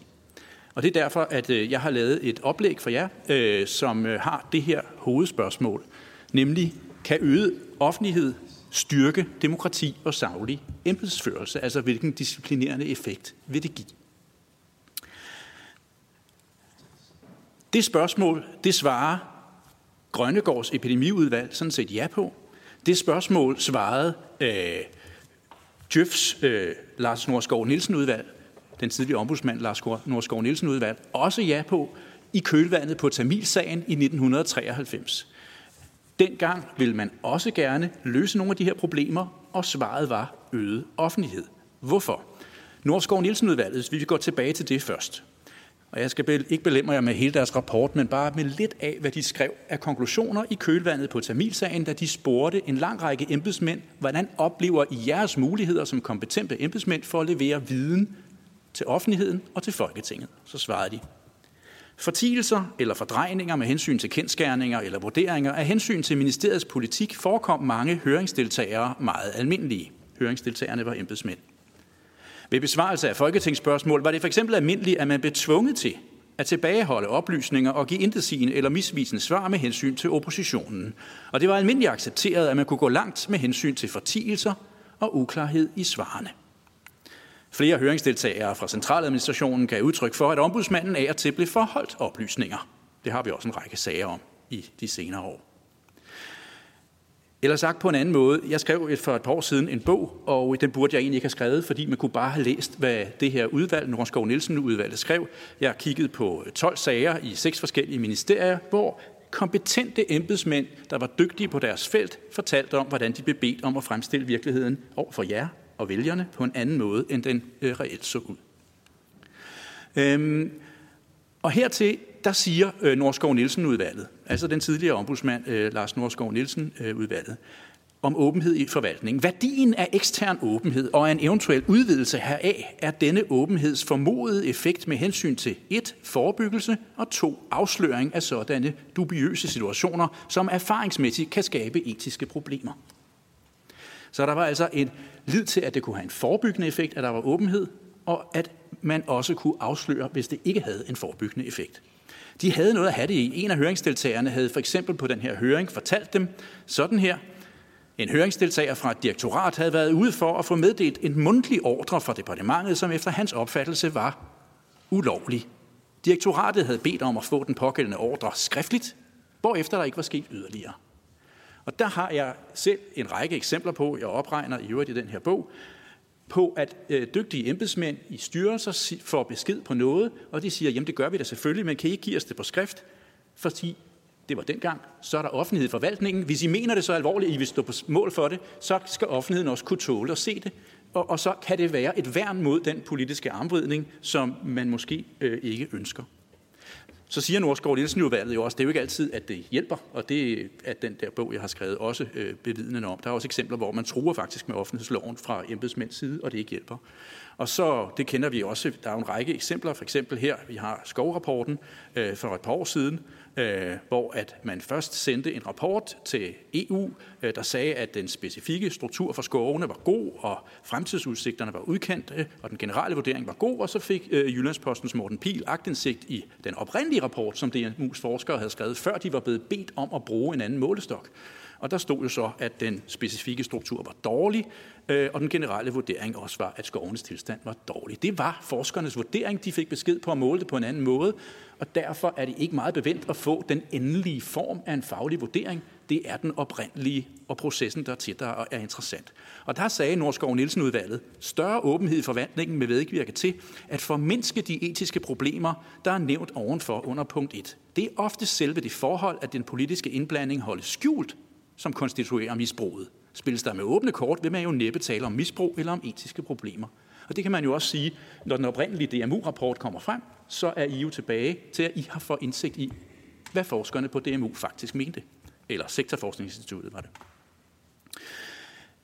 Hvad har 2013 offentlighedsloven så gjort siden?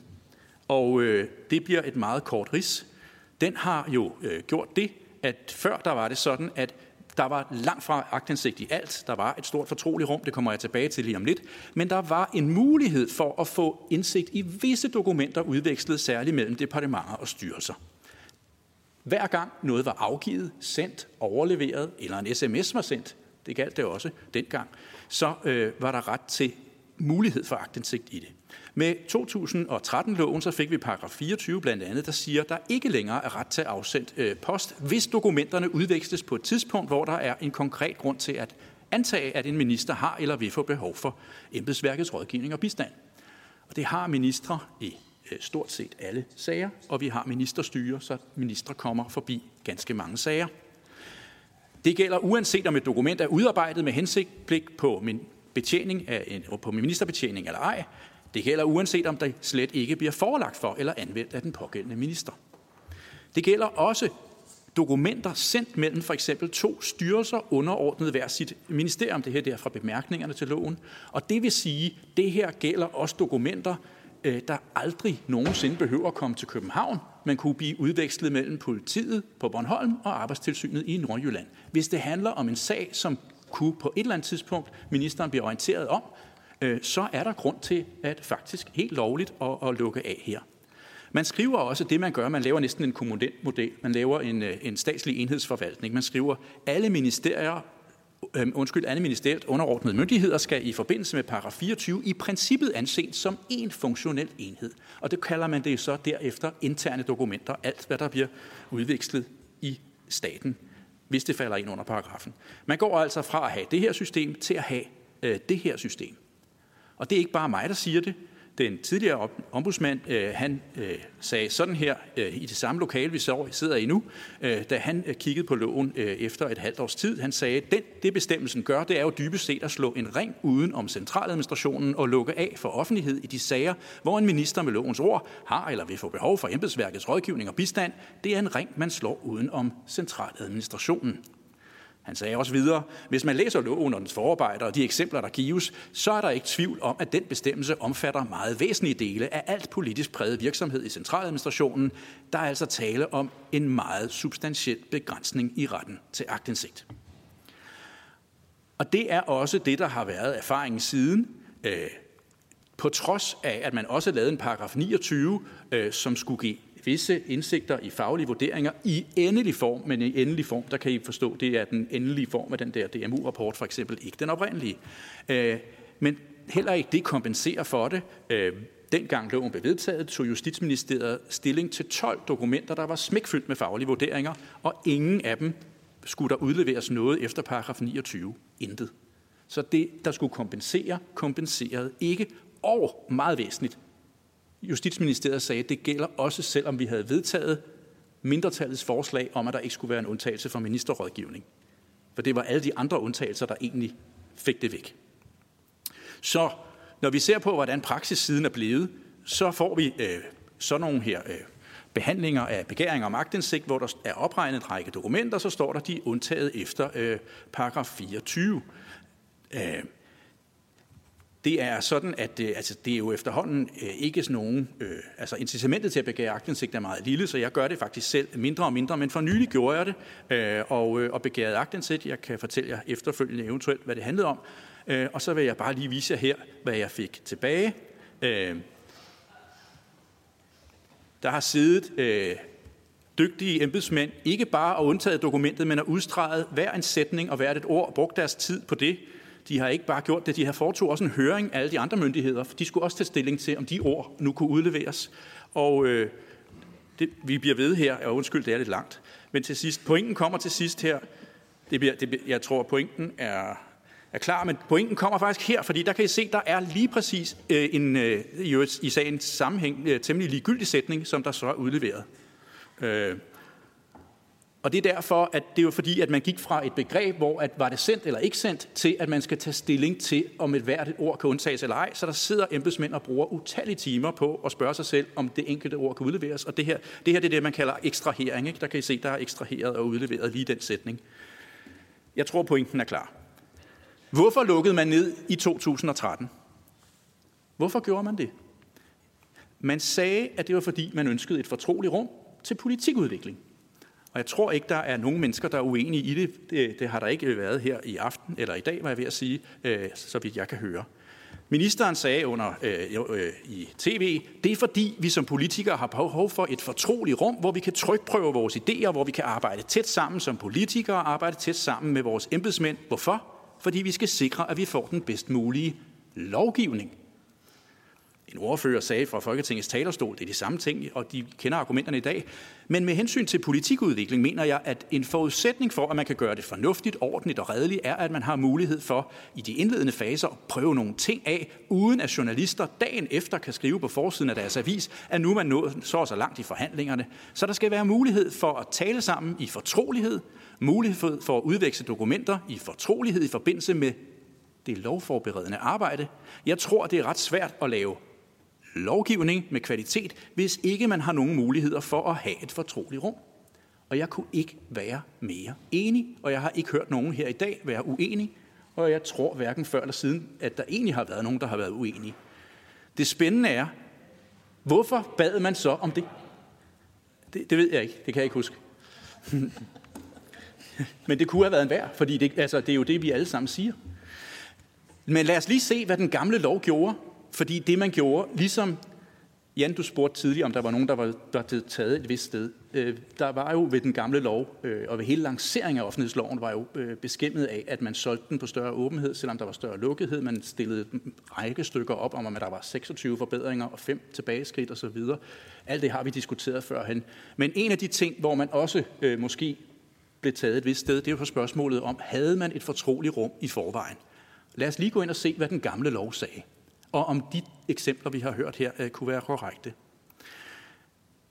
Det var sådan, at lovforberedende arbejde efter stykke 2, øh, undskyld, øh, paragraf 2, stykke 1, nummer 2, for, øh, altid var undtaget for agtindsigt, for så vidt øh, et lovforslag ikke var fremsat i Folketinget. Så det vil aldrig nogensinde være, som det blev nævnt i eksemplet før, sådan, at øh, man kunne se på forsiden af en avis, hvor langt det var i forhandlingerne dagen efter, fordi lovforberedende arbejde var lukket helt og aldeles indtil et lovforslag var fremsat. Brevveksling mellem ministerier om lovgivning var ikke kun indtil det var fremsat, men i det hele taget altid. Det vil sige, alt hvad to ministerier skrev med hinanden om lovforberedende arbejde, det blev der heller ikke ret til agtindsigt i, efter lovforslaget var fremsat. Ude i al evighed, indtil arkivloven sætter ind, og vi kan finde det i Rigsarkivet mange år efter, var jeg sige. Så det, man ønskede allerede her, var i vidt udstrækning allerede beskyttet. Det var også sådan, at referater af møder mellem ministre og dokumenter, der udarbejdes af en myndighed til brug for sådanne møder, de var undtaget efter paragraf 10, fordi ministre selvfølgelig skulle kunne holde møder, og deres embedsmænd skulle også kunne forberede dem og udveksle papirer. Det fandtes i forvejen. En myndigheds interne arbejdsdokumenter, de var også undtaget. Så var det sådan, at arbejdsgrupper og ad hoc myndigheder, det vil sige, hvis man havde brug for, at der var nedsat en eller anden arbejdsgruppe på tværs af myndigheder, så kunne de også arbejde sammen, udveksle alle de papirer, de ville, uden der var agtindsigt i dem. Dokumenter, der udvikles i forbindelse med, at en myndighed udfører sekretariatsopgaver for en anden myndighed, var også undtaget. Og så var der til sidst generalklausulen, som vi også kender den i dag, hvor hemmeligholdelse af forholdet særlig karakter er påkrævet af hensyn, som der står i øh, John Wachters øh, kommentar, til beskyttelse af den politiske beslutningsproces. Så var der nogle af de ting, øh, der, ikke, der handlede om politisk beslutning, der ikke begrebet af de andre, så kunne man alligevel tage den der. Sagt med andre ord. Det fortrolige rum, man talte om, det fandtes allerede i forvejen. Der var ikke nogen af de der gode idéer, I taler om, at man vil blive bange for at komme med til en rigtig god løsning på noget, man ikke kunne have undtaget med den gamle lov. Heller ikke ud til styrelser. Der var en generalklausul. Så det, den gode, eller undskyld, den gamle lov, den beskyttede, den beskyttede i høj grad den politiske beslutningsproces. Det, den ikke beskyttede, som man nu beskytter med den nye lov, det er, hvad jeg kalder for øh, den politiske markedsføringsproces. Altså alt det, der ikke handler om, hvordan skal vi beslutte det her, men handler om, øh, hvordan kan vi sælge det. Øh, med et almindeligt ord kan man, det måske mere for spil. Det er sådan en kommunikationsplan som den her, hvilke øh, Historier skal vi have plantet i hvilke medier, hvilke dage. Øh, den er sendt til en styrelse. Lav nogle notater.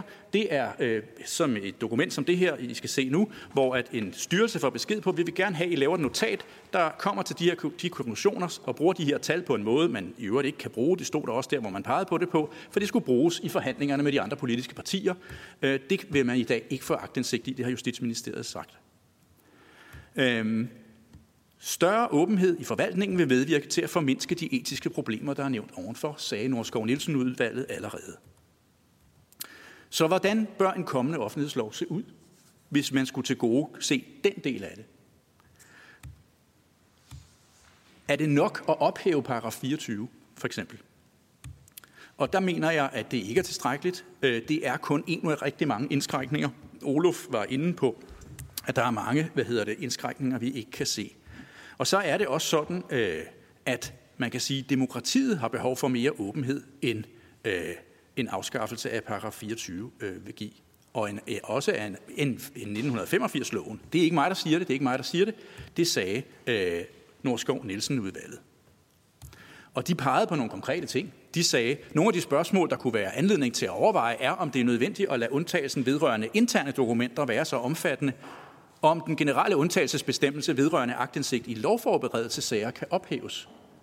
Blandt andet jo spørgsmålet om, hvorfor kan vi ikke få lov at se høringssvar? Hvorfor kan I ikke få lov at se høringssvar, før et lovforslag er fremsat, selvom de ligger der? Det vil sige, før efter forliget er indgået, og I ikke kan lave det om, I har aftalt. Hvorfor skal I ikke se indvendingerne før? Det var en af de ting, Norskov Nielsen-udvalget allerede øh, spurgte til. Så de sagde altså, den gamle offentlighedslov skal ikke lukkes ned. Den skulle give endnu mere lys nogle steder. Og det er også det, sådan set, som øh, Grønnegårds epidemiudvalg siger. Efter de har kigget på øh, det første stykke tid med corona, så skriver de, under disse vilkår stiger risikoen for fejl, ligesom der i processen er en risiko for myndighedsindgreb, som ud fra accepterede retsstatslige standarder er problematiske. Og i sætningen efter skriver de, hvad løsningen på det er. De skriver, Udredningsgruppen er, at den opfattelse af en høj grad af åbenhed kan bidrage til at minimere disse ulemper. Og hvordan mener den? Dens forslag er derfor, at man på epidemiområdet indfører de samme regler om offentlighed som i henhold til et EU-direktiv, der gælder for miljøområdet. Og så er der en fodnote 2, og hvis man går ned og kigger på den, så står der, det er øh, i henhold til lov om agtindsigt i miljøoplysninger. De foreslår altså, at man udvider miljøoplysningsloven som vi kender den, til også at gælde epidemiområdet. Skal jeg forklare jer, hvorfor? Trækket ved miljøoplysningsloven er, ja, men det er, det er ved at afslutte nu, det er, at det i virkeligheden er øh, agtindsigt efter 85-loven plus mere til.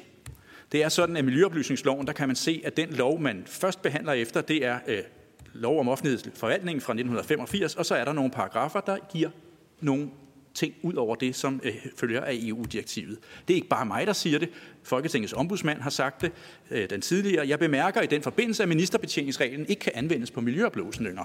Det skyldes, at lov om agtindsigt i miljøoplysninger henviser til den tidligere gældende offentlighedslov, og der således med visse modifikationer af denne lov, der anvendes ved agtindsigt i miljøoplysninger. Det er også sådan, øh, man kan se, at det bliver gjort, når man beder om agtindsigt efter miljøoplysninger. Og det vil sige, også Grønnegård-udvalget mener, man på baggrund af, at man bør have 85-loven plus mere til. Det er nemlig lov om miljøoplysninger her på epidemiområdet. Og det fordelen er det, at det giver øh, større agtindsigt end 1985-loven. Fordelen er, at det fungerer allerede i praksis i alle ministerier, for så vidt angår miljøoplysninger. Forløbet er, at Miljøministeriet øh, fungerer glimrende på trods den øgede åbenhed, der er. Landbrugsparken som Bo var inde på, øh, NMRSA-sagen, tetracyklin-sagen, nogle af de oplysninger, der kom frem der, kunne komme frem på grund af, at det var på miljøoplysningsområdet. Og så er der den sidste ting, det er, at det er let at udbrede den her til andre områder, og det er let at gøre af Folketinget selv. Så I ikke skal bede Justitsministeriet om det, men I kan gøre det. Hvordan? Meget enkelt. Offentlighedsloven er 2022 hvis I skulle bare have et bud, som du spurgte om, Karina, så vil jeg sige, så skulle den se sådan her ud. Paragraf 1. Miljøoplysningsloven gælder for alle typer oplysninger. Så vil I opnå, at I vil øh, følge, øh, hvad man finder hensigtsmæssigt på epidemiområdet fra øh, Grønnegårdudvalget. I vil følge ønskerne fra Nordskov Nielsen-udvalget, og I vil være sikre på, at der vil være masser af fortrolig rum for der vil være den gamle offentlighedslovs fortrolige rum, der dækkede den politiske beslutningsproces, men ikke den politiske markedsføringsproces. Sidste slide. Nu skal jeg nok slutte, Morten.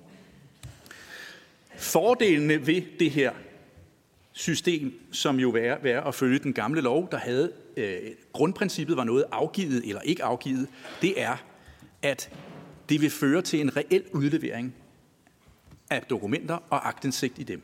Fordi en uklar ret er lige med ingen ret. Alle, der taler om at øge mere offentlighedsprincippet, vil ikke give nogen ret. Alle, der taler om at sige, at vi skal også have en vurdering af, om der er nogle flere faglige vurderinger, der skal ud, vil reelt ikke komme til at give nogen ret. Fordi hvis nogen skal sidde og vurdere, om det her er en faglig vurdering, vi har ret til, så vil vi få den endelige faglige vurdering. Vi vil få den rapport, der siger, at skovenes tilstand er i orden. Og det er ikke den, vi skal interessere os for, hvis det er, at vi skal have et balanceret demokrati. Det vil også give indsigt i øh, processen og beskytte den faglighed. Faktuelle oplysninger er ikke nok. Altså, I kan jo se det, den her embedsmand i direktoratet, der fik besked på at gøre noget ulovligt, han vil jo ikke blive beskyttet, hvis man giver agtindsigt i den faglige vurdering.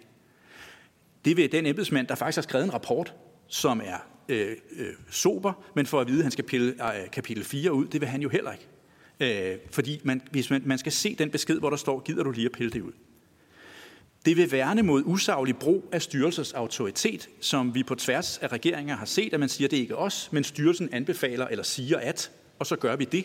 Men I er jo herre over styrelsen. I kan jo bede, og det ved vi jo, vi beder jo indimellem om, hvad skal styrelsen anbefale? Og så er det lidt cirkulært. Og det vil man kunne se, hvis man får agtindsigt i det, der er afsat. Og derved mener jeg også, at det vil styrke ministerstyret.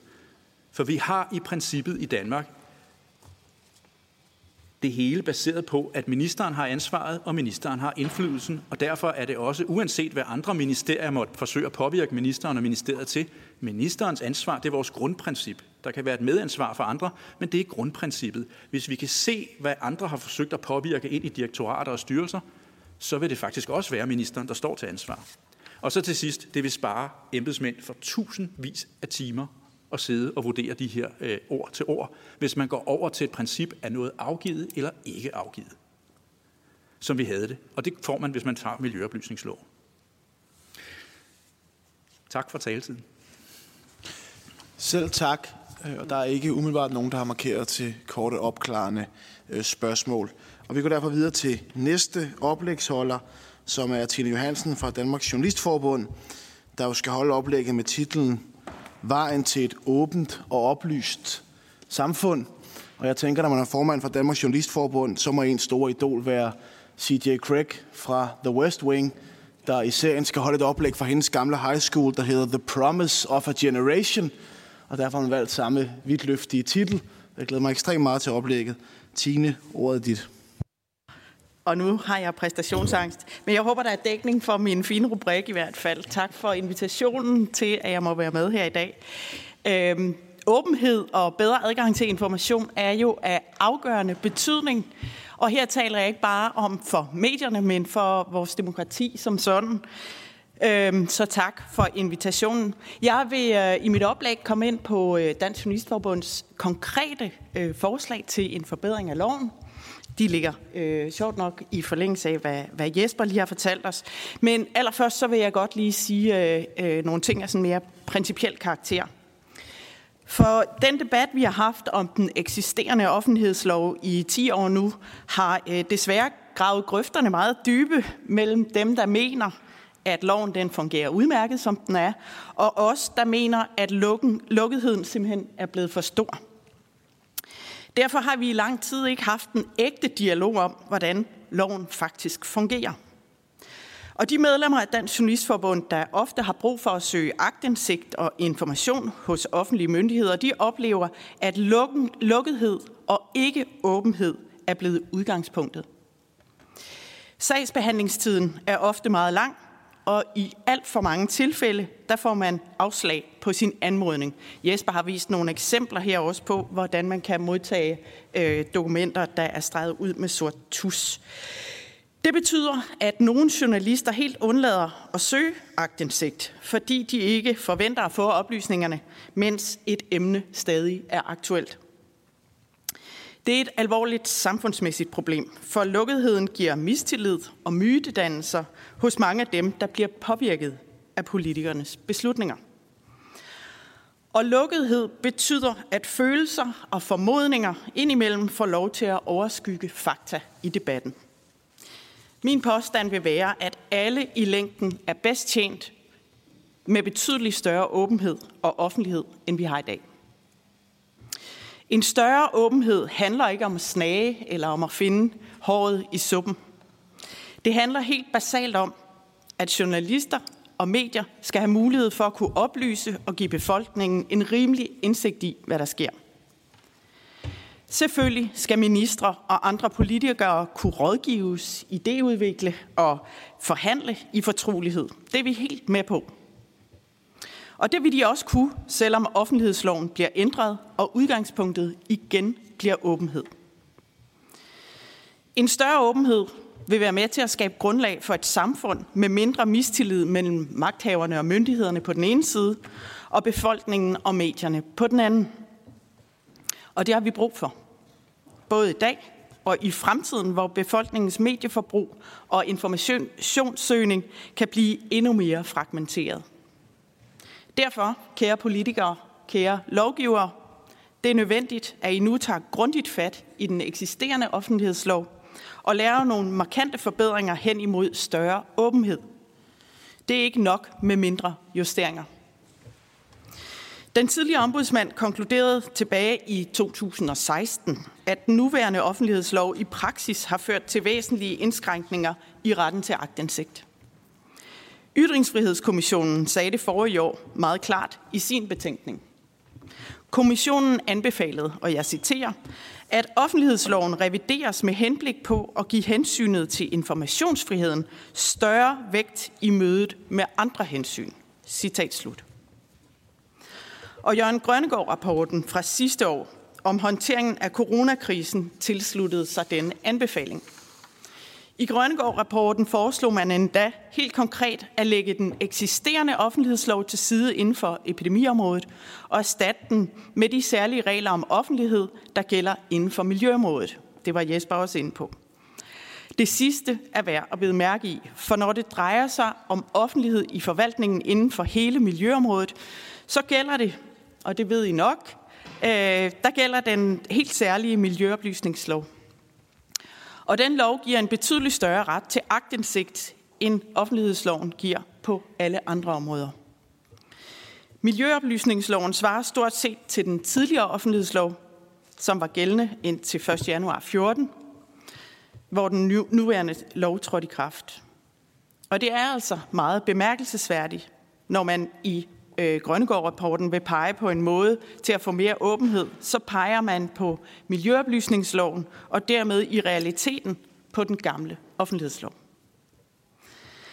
Man kan vel ikke påstå, at lovgivningsarbejdet på miljøområdet er brudt sammen på grund af den større åbenhed. Og det er heller ikke min opfattelse, at ministerbetjeningen og det såkaldte fortrolige rum omkring ministeren har været dårligere på miljøområdet sammenlignet med andre ressortområder. Ja, der var også problemer med den gamle offentlighedslov. Men pointen er, at den nuværende lov, stik mod det, der var hensigten, har givet os alle sammen mindre åbenhed. Derfor skal der ske nogle væsentlige forbedringer af den. Og det har Journalistforbundet nogle konkrete forslag til. Jeg vil understrege, at vi altid vil argumentere for den størst mulige åbenhed – og derfor er listen over problemer, som den nuværende lov øh, har givet os i praksis, den er meget lang. Men øh, lige nu der vil jeg fremhæve fire konkrete forslag. Først og fremmest, paragraf 24 bør slettes. Det er den såkaldte ministerbetjeningsregel, og paragrafen giver mulighed for at afvise en anmodning om agtindsigt, hvis der, som det hedder i loven, er konkret grund til at antage, at en minister har eller vil få behov for embedsværkets rådgivning og bistand. Og lad mig gentage, det er ikke et spørgsmål om at være for eller imod et fortroligt rum omkring ministeren, for det anerkender vi fuldstændig. Og det fortrolige rum vil også fortsat være der uden paragraf 24. Problemet med paragrafen er, at den i praksis og i forhold til den tidligere offentlighedslov har vist sig at undtage for agtindsigter i meget mere end den konkrete og aktuelle rådgivning af en minister. Paragrafen har udvidet det fortrolige rum og dermed lukketheden helt ud i det yderste led af en myndighed, altså langt væk fra ministeren. I praksis betyder det, at journalister og mange andre, der søger agtindsigt i en konkret sag, får et blankt afslag, blot med henvisning til, at der er grund til at antage, at en minister har eller vil få behov for rådgivning. Det tror jeg, at selv mange embedsmænd, og det kan Henning måske bekræfte, at selv mange embedsmænd vil mene er at gå for langt, og at paragrafen bør afskaffes. For det andet, den såkaldte folketingspolitikregel i 27 nummer 2 bør slettes. Paragrafen betyder blandt andet, at der ikke er agtindsigt i de dokumenter, der udveksles mellem en minister og den kreds af partier, som vedkommende forhandler med.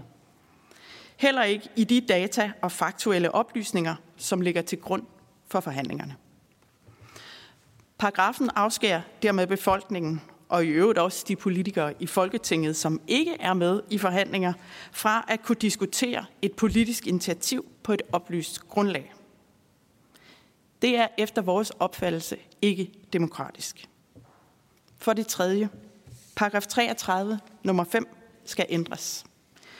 Det er den såkaldte generalklausul. Paragrafen siger, at man kan give afslag på agtindsigt, og jeg citerer igen, hvis hemmeligholdelse efter forholdets særlige karakter er påkrævet. Det er en meget vag formulering, og den bør skæres til, så der alene kan undtages for agtindsigt ud fra nogle specifikke objektive kriterier. For ellers kommer generalklausulen til at fungere sådan, som paragraf 24 har gjort det hidtil, som en generel mulighed for at blokere for agtindsigt. Og endelig, for det fjerde, vil jeg gerne sige noget om de tidsfrister, som er i offentlighedsloven, og som vi oplever ingenlunde bliver overholdt. Den generelle frist for en myndighed til at efterkomme en anmodning om agtindsigt er syv dage. Men vi har mange eksempler på, at man endnu ikke har fået svar på sin anmodning efter syv uger og endda flere måneder. Jeg har nogle konkrete eksempler med. Der er en anmodning til Rigsadvokaten fra maj sidste år, hvor en journalist først fik svaret i øh, midten af september, altså efter godt fire måneder. Et andet eksempel er en anmodning til Statens Serum Institut fra april sidste år, hvor øh, svaret først kom i november, altså efter hele syv måneder. Og der er ingen, vel at mærke, forklaringer i mellemtiden. Tidsfristerne i en lov skal selvfølgelig overholdes. Det bliver de alt for sjældent i det her tilfælde. Og i offentlighedsloven er der ingen former for sanktioner, hvis en myndighed overskrider tidsfristerne gang på gang. Vi er selvfølgelig ikke ude efter at straffe den enkelte medarbejder, men man kunne overveje en økonomisk sanktion over for den myndighed, som gang på gang ikke overholder loven. Og man kunne også kigge nærmere på de systemer, der bliver benyttet til arkivering og journalisering i den offentlige forvaltning. Måske er de forældet, og det medvirker til, at tidsfristerne bliver overskrevet. For selvfølgelig skal ministerier og andre offentlige myndigheder kunne give agtindsigt, uden at det bliver en ekstra stor arbejdsbyrde i en hverdag, der for mange embedsfolk allerede er voldsomt presset. Vi foreslår, at øh, man kigger nærmere mod Sverige. Her er det nemlig langt hurtigere øh, og, øh, at få svar på sin agtindsigt. Og nu øh, er restriktionerne jo godt i gang med at blive ophævet, så jeg må jeg foreslå en lille studietur øh, måske til Sverige.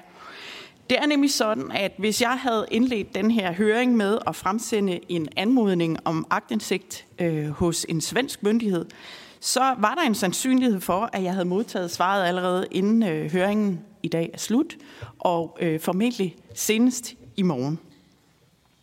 Er de mere patentlige med deres journalisering i Sverige? Har de et mere moderne arkivsystem? Det øh, vil jeg foreslå, at man øh, undersøger nærmere. Der er formentlig inspiration at hente der. Jeppe Brugs, han er, øh, har forladt mødet nu, men han nåede at stille mig et spørgsmål, og det, det tænker jeg, at jeg gerne lige vil besvare, mens jeg har ordet. Øh, han øh, spurgte nemlig ind til det rimelige i øh, det her med at sanktionere myndigheder, der ikke lever op, eller gang på gang ikke lever op til tidsfristerne. Øh, Jesper viste temmelig mange øh, sider, øh, der viser, at det også må være tidskrævende at sidde med en sort tus og ekstrahere og øh, strege ud, sådan som det er tilfældet. Øhm, der er i hvert fald et kæmpe problem med de her tidsfrister, og det er grunden til, at vi foreslår, at, at øh, overholder man dem ikke øh, gentagende gange, så bør der lægges en øh, sanktion ind jeg vil øh, slutlig lige understrege, at i Dansk Journalistforbund, der vil vi gerne øh, række ud over den her dybe grøft i, øh, i debatten, sådan som jeg nævnte det i indledningen. Vi vil gerne være med til at finde de praktiske og lovgivningsmæssige løsninger, der skal til for at få en større åbenhed og nemmere adgang til information. For det er nødvendigt, at vi finder en enighed om at rette op på den her skæve lov. Ikke for journalisternes og mediernes skyld, men øh, for hele befolkningens og det demokratiske system skyld. Tak for ordet. Selv tak. Der er ikke nogen, der har markeret med korte opklarende spørgsmål, og derfor går vi videre til den sidste oplægsholder, som er øh, Henning Thiesen. Henning, ordet det er dit. Tak skal du have. Og først en gang tak til udvalget for invitationen til at, at være med her i dag. Uh, nu kan man jo altid diskutere, om det er godt eller skidt at være den sidste i en talerække af den her karakter. Jeg har siddet og streget ud i mit manuskript uh, løbende efterhånden, som pointerne er blevet gjort af de andre talere. Det kan jeg så sige til jeres opmundring, men, men alligevel, det der står tilbage, vil i meget høj grad være gentagelser, men jeg synes, det er vigtigt lige at markere, hvad der er Jøfs indgang til det her. Det, som optager Jøf mest i relation til dagens emne, er igen balancen mellem åbenhed i centraladministrationen og i forvaltningen i det hele taget, og det fortrolige rum for ministre og embedsfolk. Og det er jo den balance, man har søgt at finde i paragraf 24 i offentlighedsloven, og det er derfor også den bestemmelse, som jeg vil koncentrere mit indlæg om her i dag. Hvorfor er det fortrolige rum egentlig en betingelse for et vellykket embedsværk? Forholdet mellem politikere og embedsmænd og, og forholdet mellem centraladministrationen og offentligheden er jo et, hvad skal vi kalde det, særligt spændingsfelt, der på den ene side skal balancere muligheden for en lovlig, åben og gennemskuelig administration, og på den anden side kræver dette fortrolige rum mellem ministeren og embedsfolk til betjeningen af ministeren. Åbenhed er en forudsætning for tilliden mellem befolkningen og forvaltningen, Borgerne skal kunne efterse, at myndighedernes afgørelse hviler på grundlæggende saglighedskriterier om proportionalitet, ensartethed og forudsigelighed i retsanvendelsen. Jeg og, og Djøf betragter de regler, der sikrer offentlighedens adgang til information om væsentlige samfundsanlægner som en grundsten i vores demokrati. Men vi betragter også det fortrolige rum der understøtter muligheden for at modtage kvalificeret rådgivning, sparring og bistand fra embedsværket som en grundsten. God rådgivning vil jo normalt altid indeholde argumenter, både for og imod. Alle sager har jo mindst to sider. For hvem tør stille de dumme spørgsmål? Hvem tør udfordre ministerens holdning, hvis man kan se det gengivet på Twitter en time efter? Det er med andre ord ikke altid alle, der skal helt med ind i maskinrummet. Og det gælder vel de fleste steder i vores samfund, hvor der rådslås og træffes beslutninger. Derfor værner vi i Djøf om en ministerbetjeningsregel. Det skal efter vores opfattelse være muligt at betjene ministeren på en tillidsfuld og troværdig måde i et miljø, der er præget af faglighed og adgangen til at afprøve forskellige muligheder i opgaveløsningen. Der er igen brug for balance mellem hensynet til åbenheden på den ene side og hensynet til den politiske beslutningsproces på den anden side. Det er helt essentielt for Djøf, at der er mulighed for at have et fortroligt rum til ministerbetjening og politikudvikling, som det øvrigt også gør sig gældende, har vi hørt i dag, i andre lande, som vi normalt sammenligner os med, og som vi uden at blinke vil betegne som ikke korrupte, åbne og demokratiske netop som ombudsmanden var inde på i sit indlæg. Et sådan frirum i maskinrummet mellem minister og embedsværk til at tænke højt, afprøve nye politiske perspektiver er nødvendigt. I modsat fald fortrænges fortrolige samtaler, bløde forspørgseler, forhandlinger hen til andre mere lukkede fora, eller man går fra skriftlighed til mundtlighed, som Bo Schmidt så glimrende har været inde på. Det er således både i ministerernes interesse, at de kan modtage åbenhjertig rådgivning, som de politisk kan vælge at følge, eller de kan lade være med at følge. Og i embedsmændenes interesse, at de kan fremlægge alle aspekter og synsvinkler for ministeren, uden at de efterfølgende kan tages til indtægt for synspunkter, som måske strider mod den politik, regeringen så til sidst valgte at følge. Men enhver begrænsning i adgangen til offentlighed bør efter Djøfs opfattelse være klart afgrænset og kun af den rækkevidde, der er nødvendig for at betjene ministeren.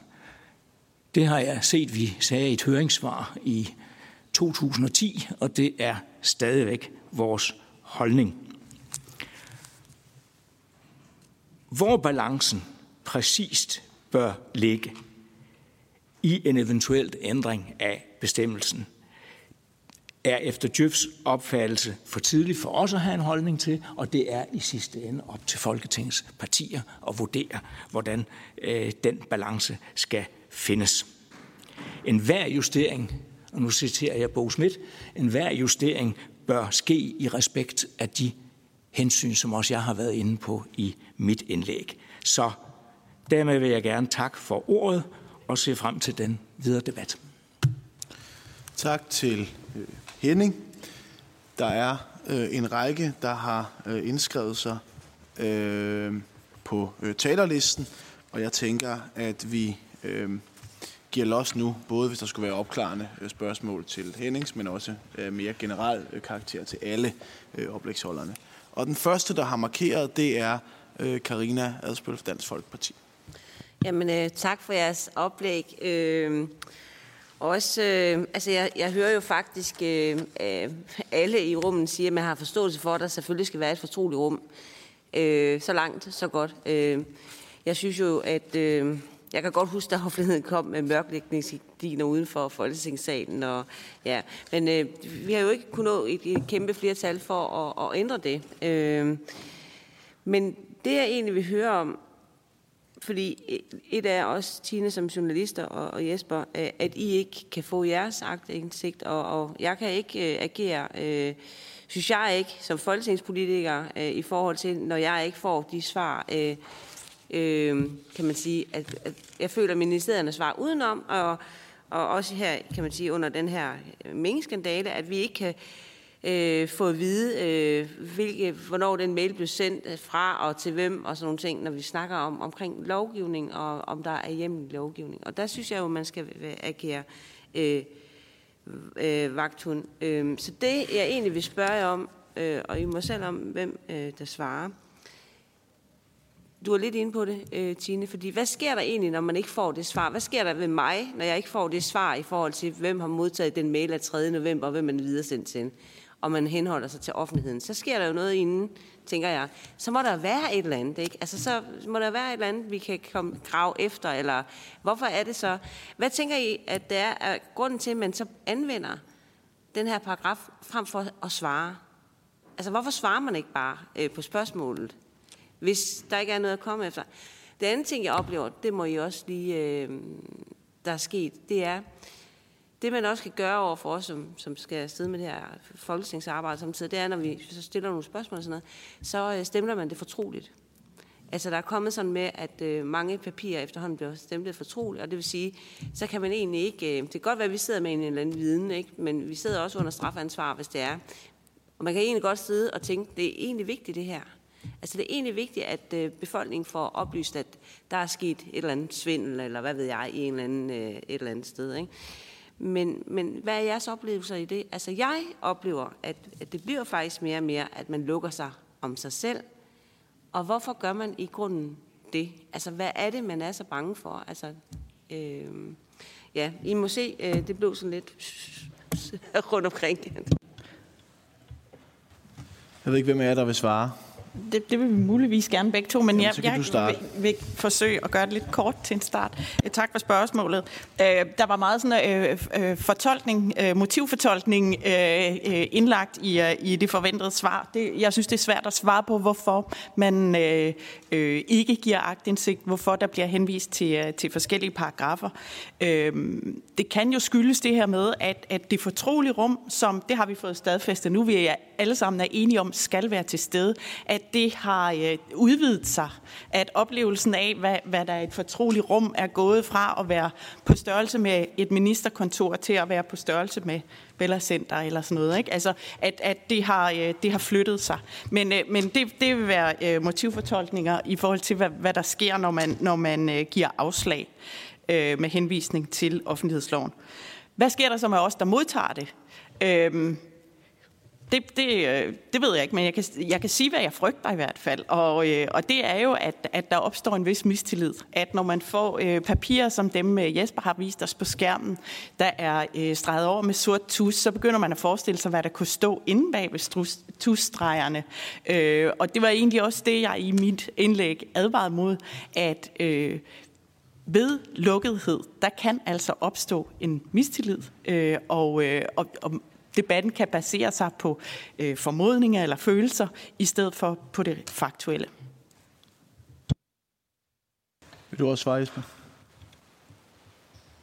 I forlængelse af det, jeg ved heller ikke, hvad nogens motiver er. Det vil jeg heller ikke øh, gå ind af, øh, eller gå ned ad den vej. Men hvad hedder det? I forhold til, hvad det betyder, så øh, jeg er ikke særlig sikker på, at det eksempel, Jeppe Brugs kom med tidligere om overvejelser om brug af fodlænke, øh, Øh, kan være udleveret øh, ved hjælp af offentlighedsloven. Jeg ved det simpelthen ikke, så jeg skal ikke sidde her og gætte på det.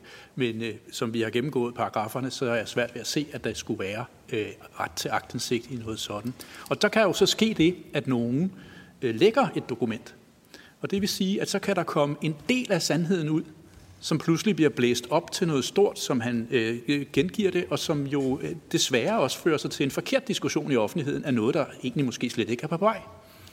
Øh, og der har jeg da også selv oplevet i forskellige sammenhæng under den gamle lov, at hvis der var nogen i systemet, der kunne være utilfreds med noget og tippet om noget, så var det en stor fordel at kunne begære agtindsigt i hele sagen, så man fik et fyldsgørende billede, og ikke kun det, der var blevet taget ud og præsenteret, så man faktisk kunne lave, øh, udøve sit værv og, øh, og lave en balanceret dækning, og ikke komme i lommen på nogen. Så jeg synes også, at den åbenhed kan være med til at forhindre det, øh, som, øh, som jeg tror, at vi alle sammen er enige om er en dårlig idé. at vi diskuterer noget, der ikke er værd at diskutere, eller slet ikke er på vej, for eksempel. Tak for øh, besvarelsen. Øh, Det næste, der er be- bedt om at få lov at stille et spørgsmål, og derfor selvfølgelig får lov at stille et spørgsmål, det er Rosa Lund. Tak for det. Jeg synes, øh, jeg synes, at der jo også bliver sagt nogle lidt modsatrettede ting nu.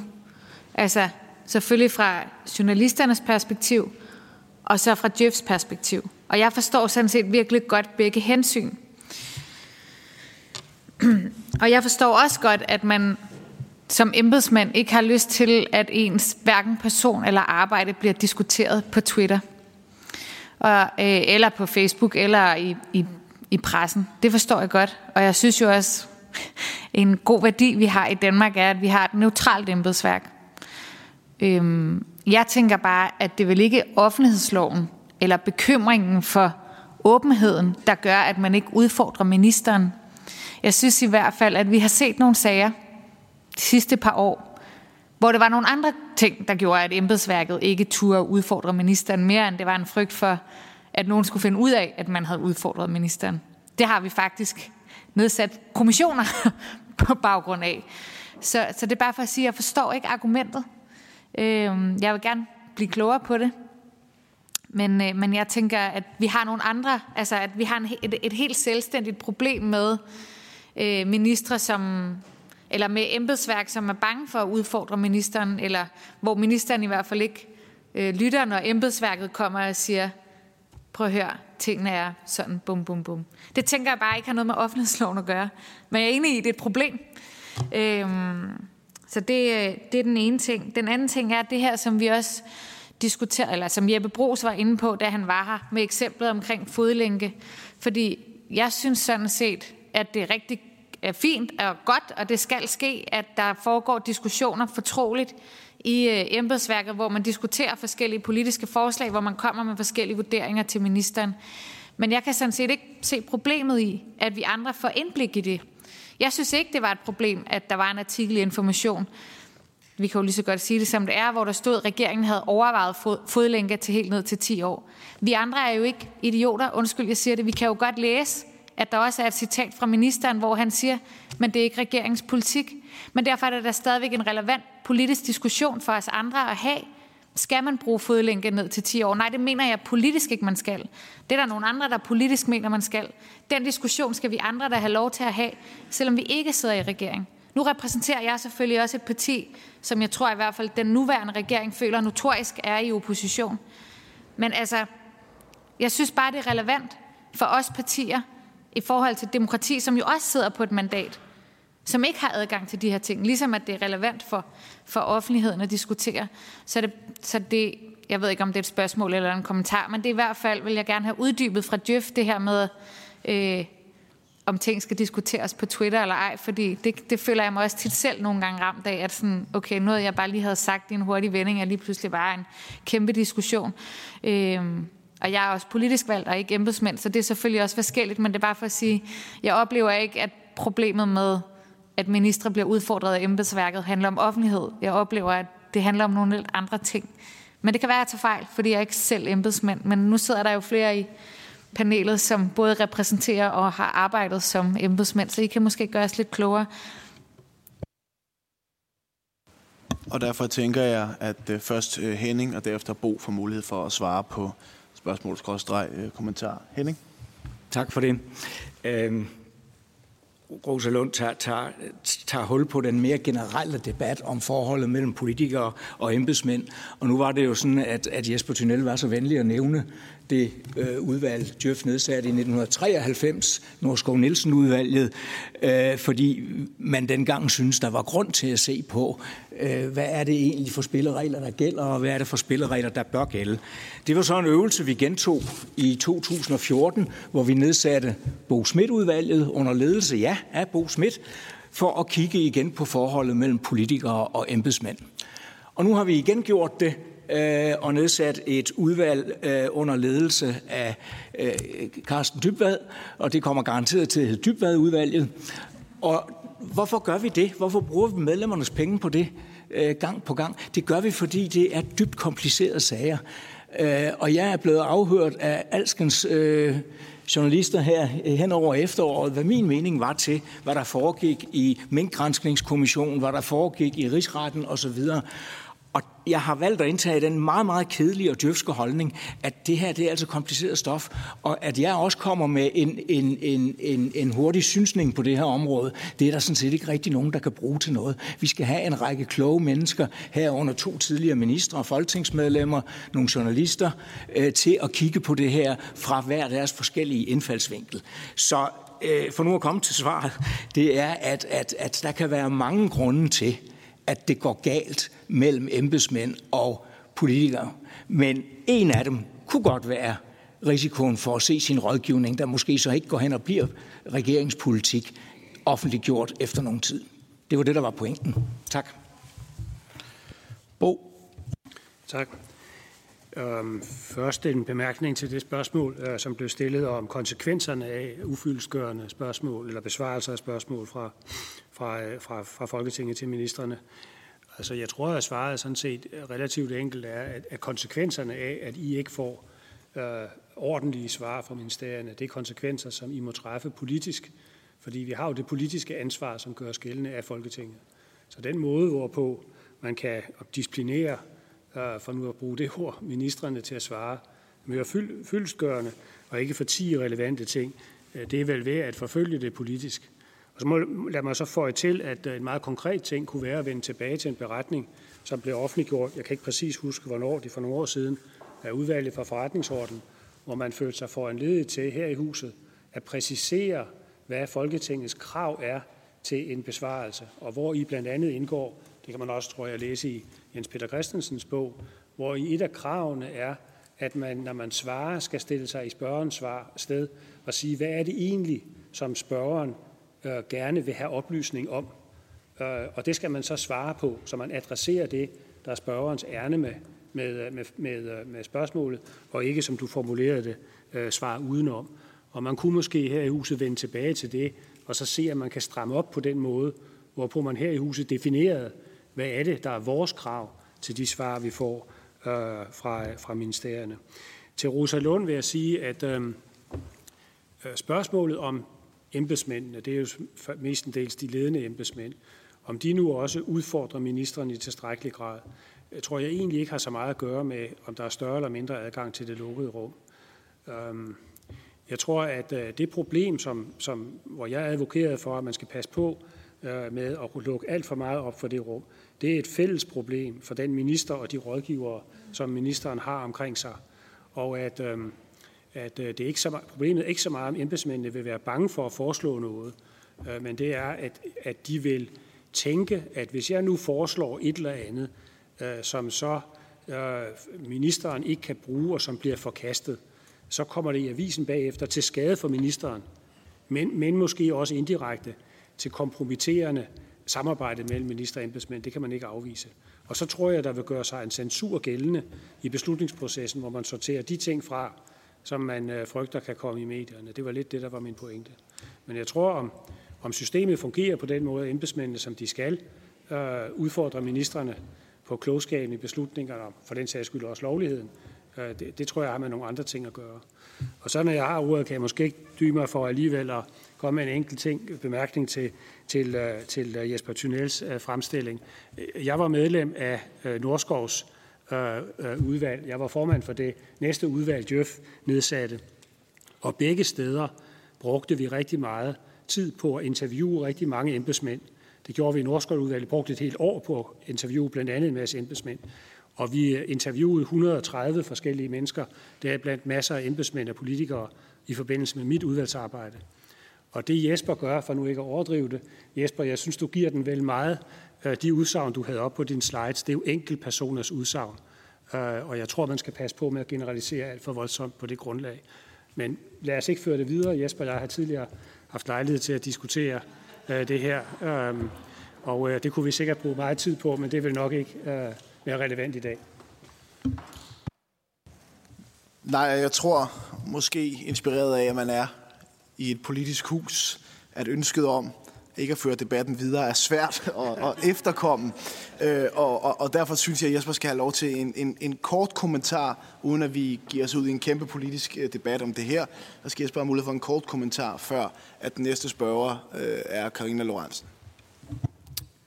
Tak for det. Jeg vil blot citere, hvad det er, øh, Bos udvalg skrev.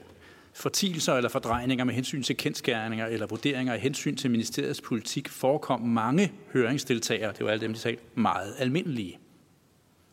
Det var meget almindeligt, at man blev tvunget til at give misvisende svar.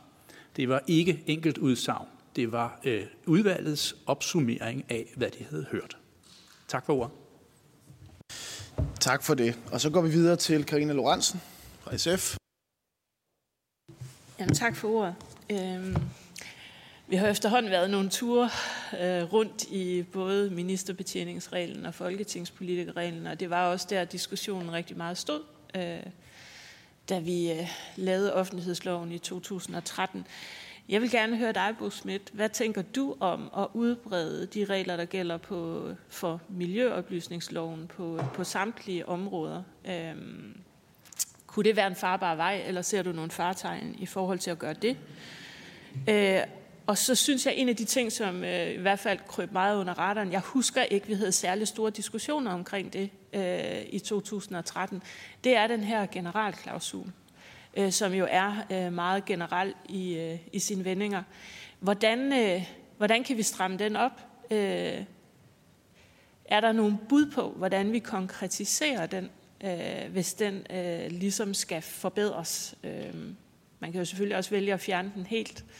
Øh, men det kunne jeg godt tænke mig at få nogle bud på, øh, hvis der er nogen af jer, der tænker, øh, at vi kan konkretisere den, så den faktisk, øh, ja, i hvert fald sikrer en større grad af åbenhed, øh, men også der, hvor der er væsentlige hensyn på spil, og det ved vi jo, det er der nogle gange øh, udenrigspolitisk eller sikkerhedspolitisk. Øh.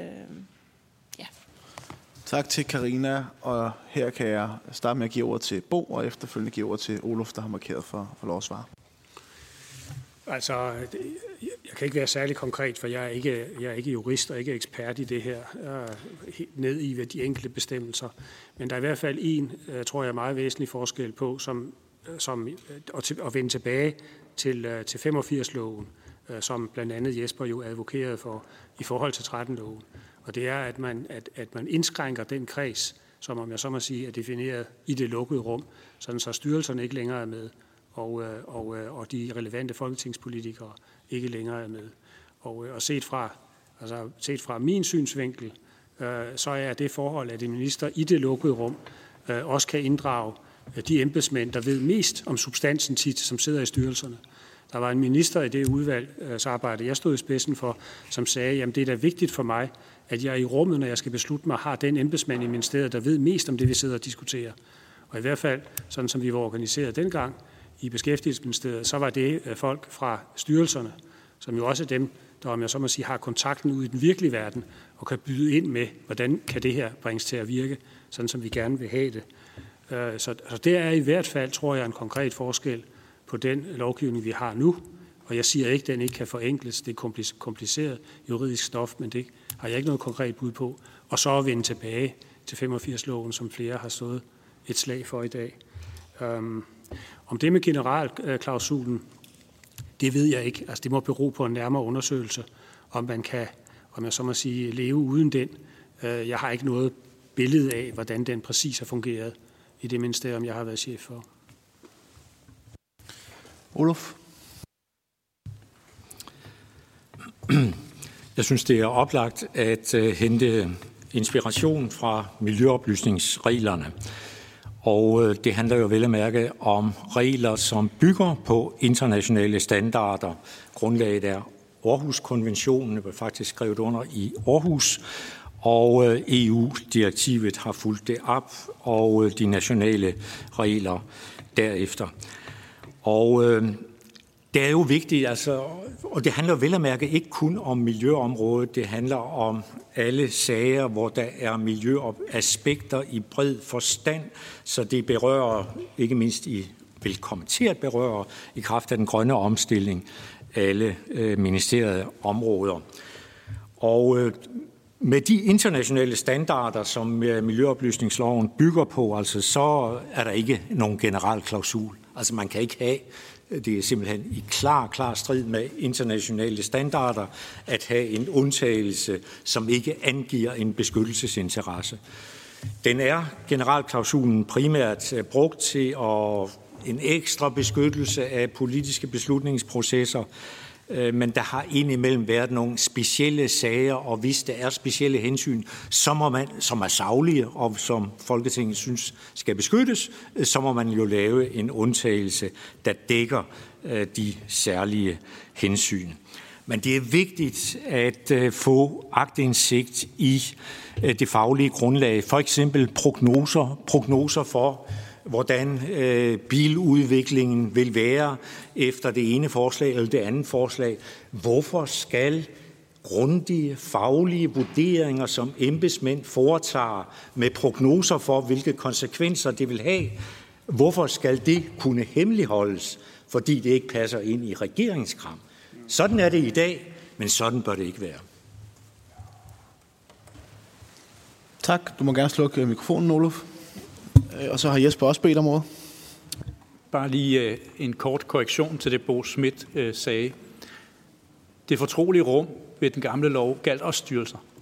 Det er ikke rigtigt, at det ikke galt styrelser. Lovforberedende arbejde var helt generelt undtaget også alt, hvad der kommunikeret med styrelser, frem til et lovforslag var fremsat. Det er også sådan, at man kunne nedsætte ad hoc myndigheder eller ad hoc arbejdsgrupper. Det gjorde man også med styrelser. Og det er også sådan, at generalklausulen, alt hvad man lavede af øh, politisk beslutningsproces var beskyttet i samarbejdet mellem styrelser og mellem departementer og styrelser. Så det fortrolige rum i forhold til styrelserne, når det galt den politiske beslutningsproces, fandtes også i den gamle lov. Men i forhold til at bruge styrelserne til at pålægge dem at sige noget bestemt, i medierne, eller pålægge dem at ændre i en redegørelse, de allerede havde lavet, øh, om hvordan tingene ser ud.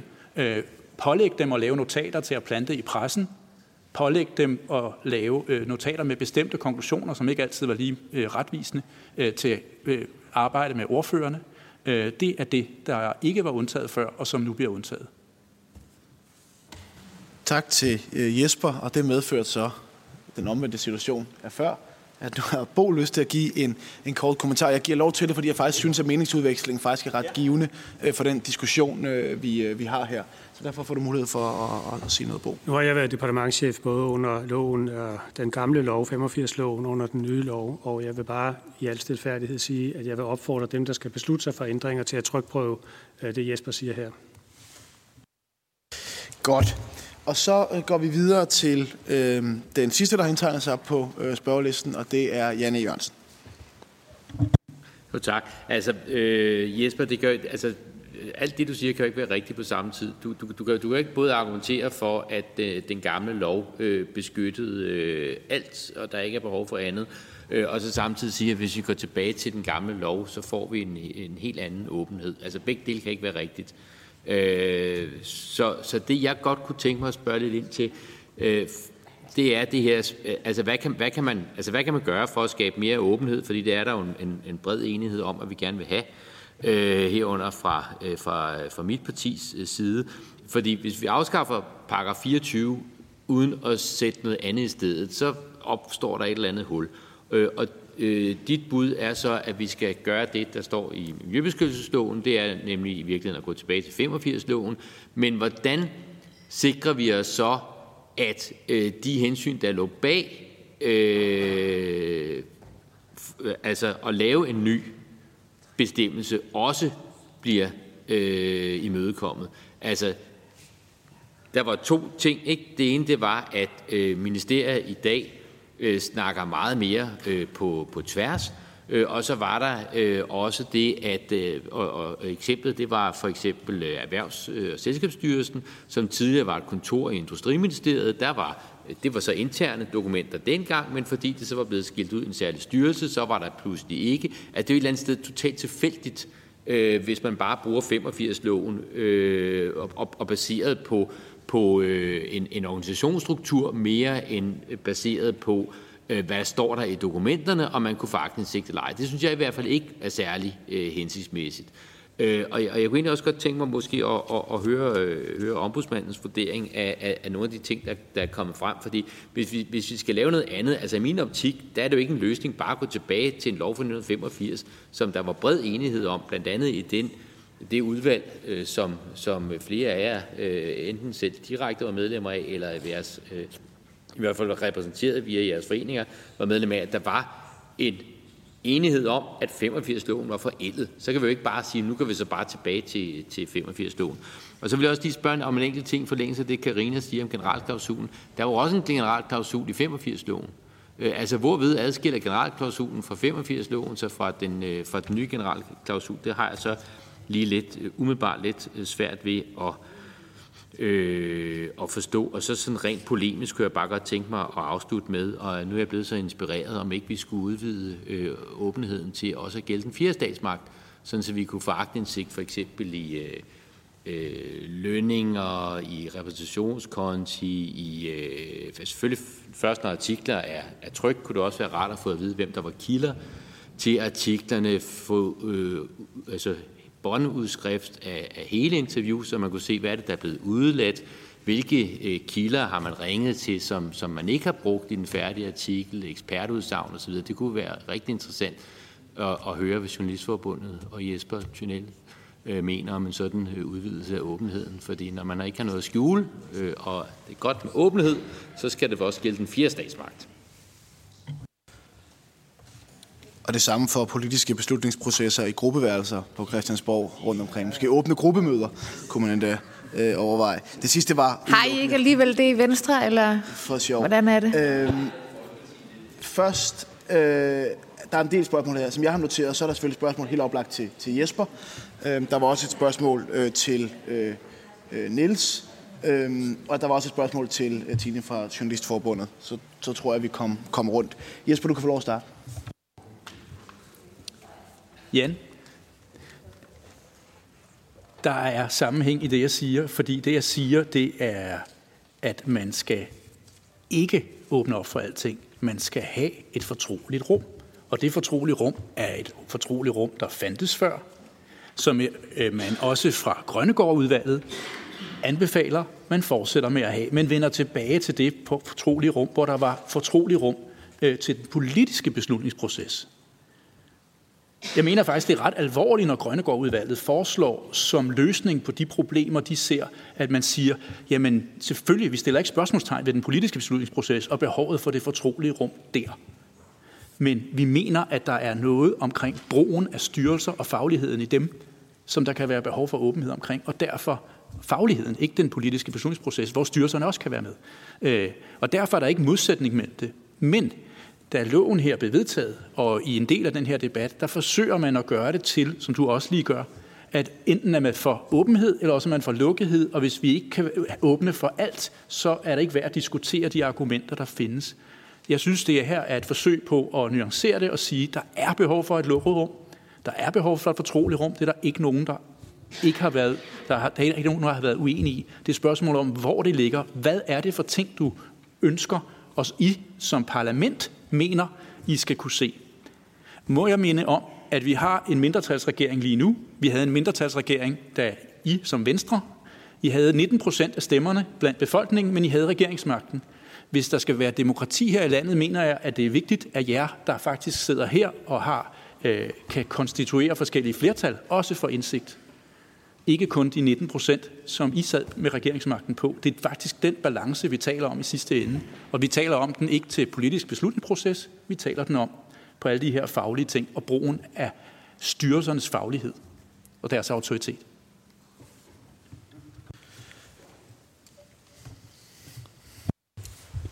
Øhm, det sidste, jeg gjorde, inden jeg gik i seng, det var, at jeg hørte den gamle sang, Pige træd varsomt. Øh, tænkte, den kommer nok til at gælde nu. Øh, altså, øh, er, der, er der forskel på størrelsen i det fortrolige rum efter på den ene side den nuværende offentlighedslov, og på den anden side 85-loven og Miljøoplysningsloven, med det ekstra, den lægger til i forhold til 85-loven? Ja, det er der. Øh, er, er den beskrivelse af, af gældende ret, som vi har hørt i, i det her rum, en jeg selv vil have skrevet? Det er den måske ikke på alle punkter. Øh, Bo sagde det meget godt. Generalklausulen, altså det er jo en blandet landhandel. Øh, vi har ikke så mange sager om den. Jeg, jeg, jeg tror, den, den dukker relativt sjældent op hos os og hvorfor gør den det?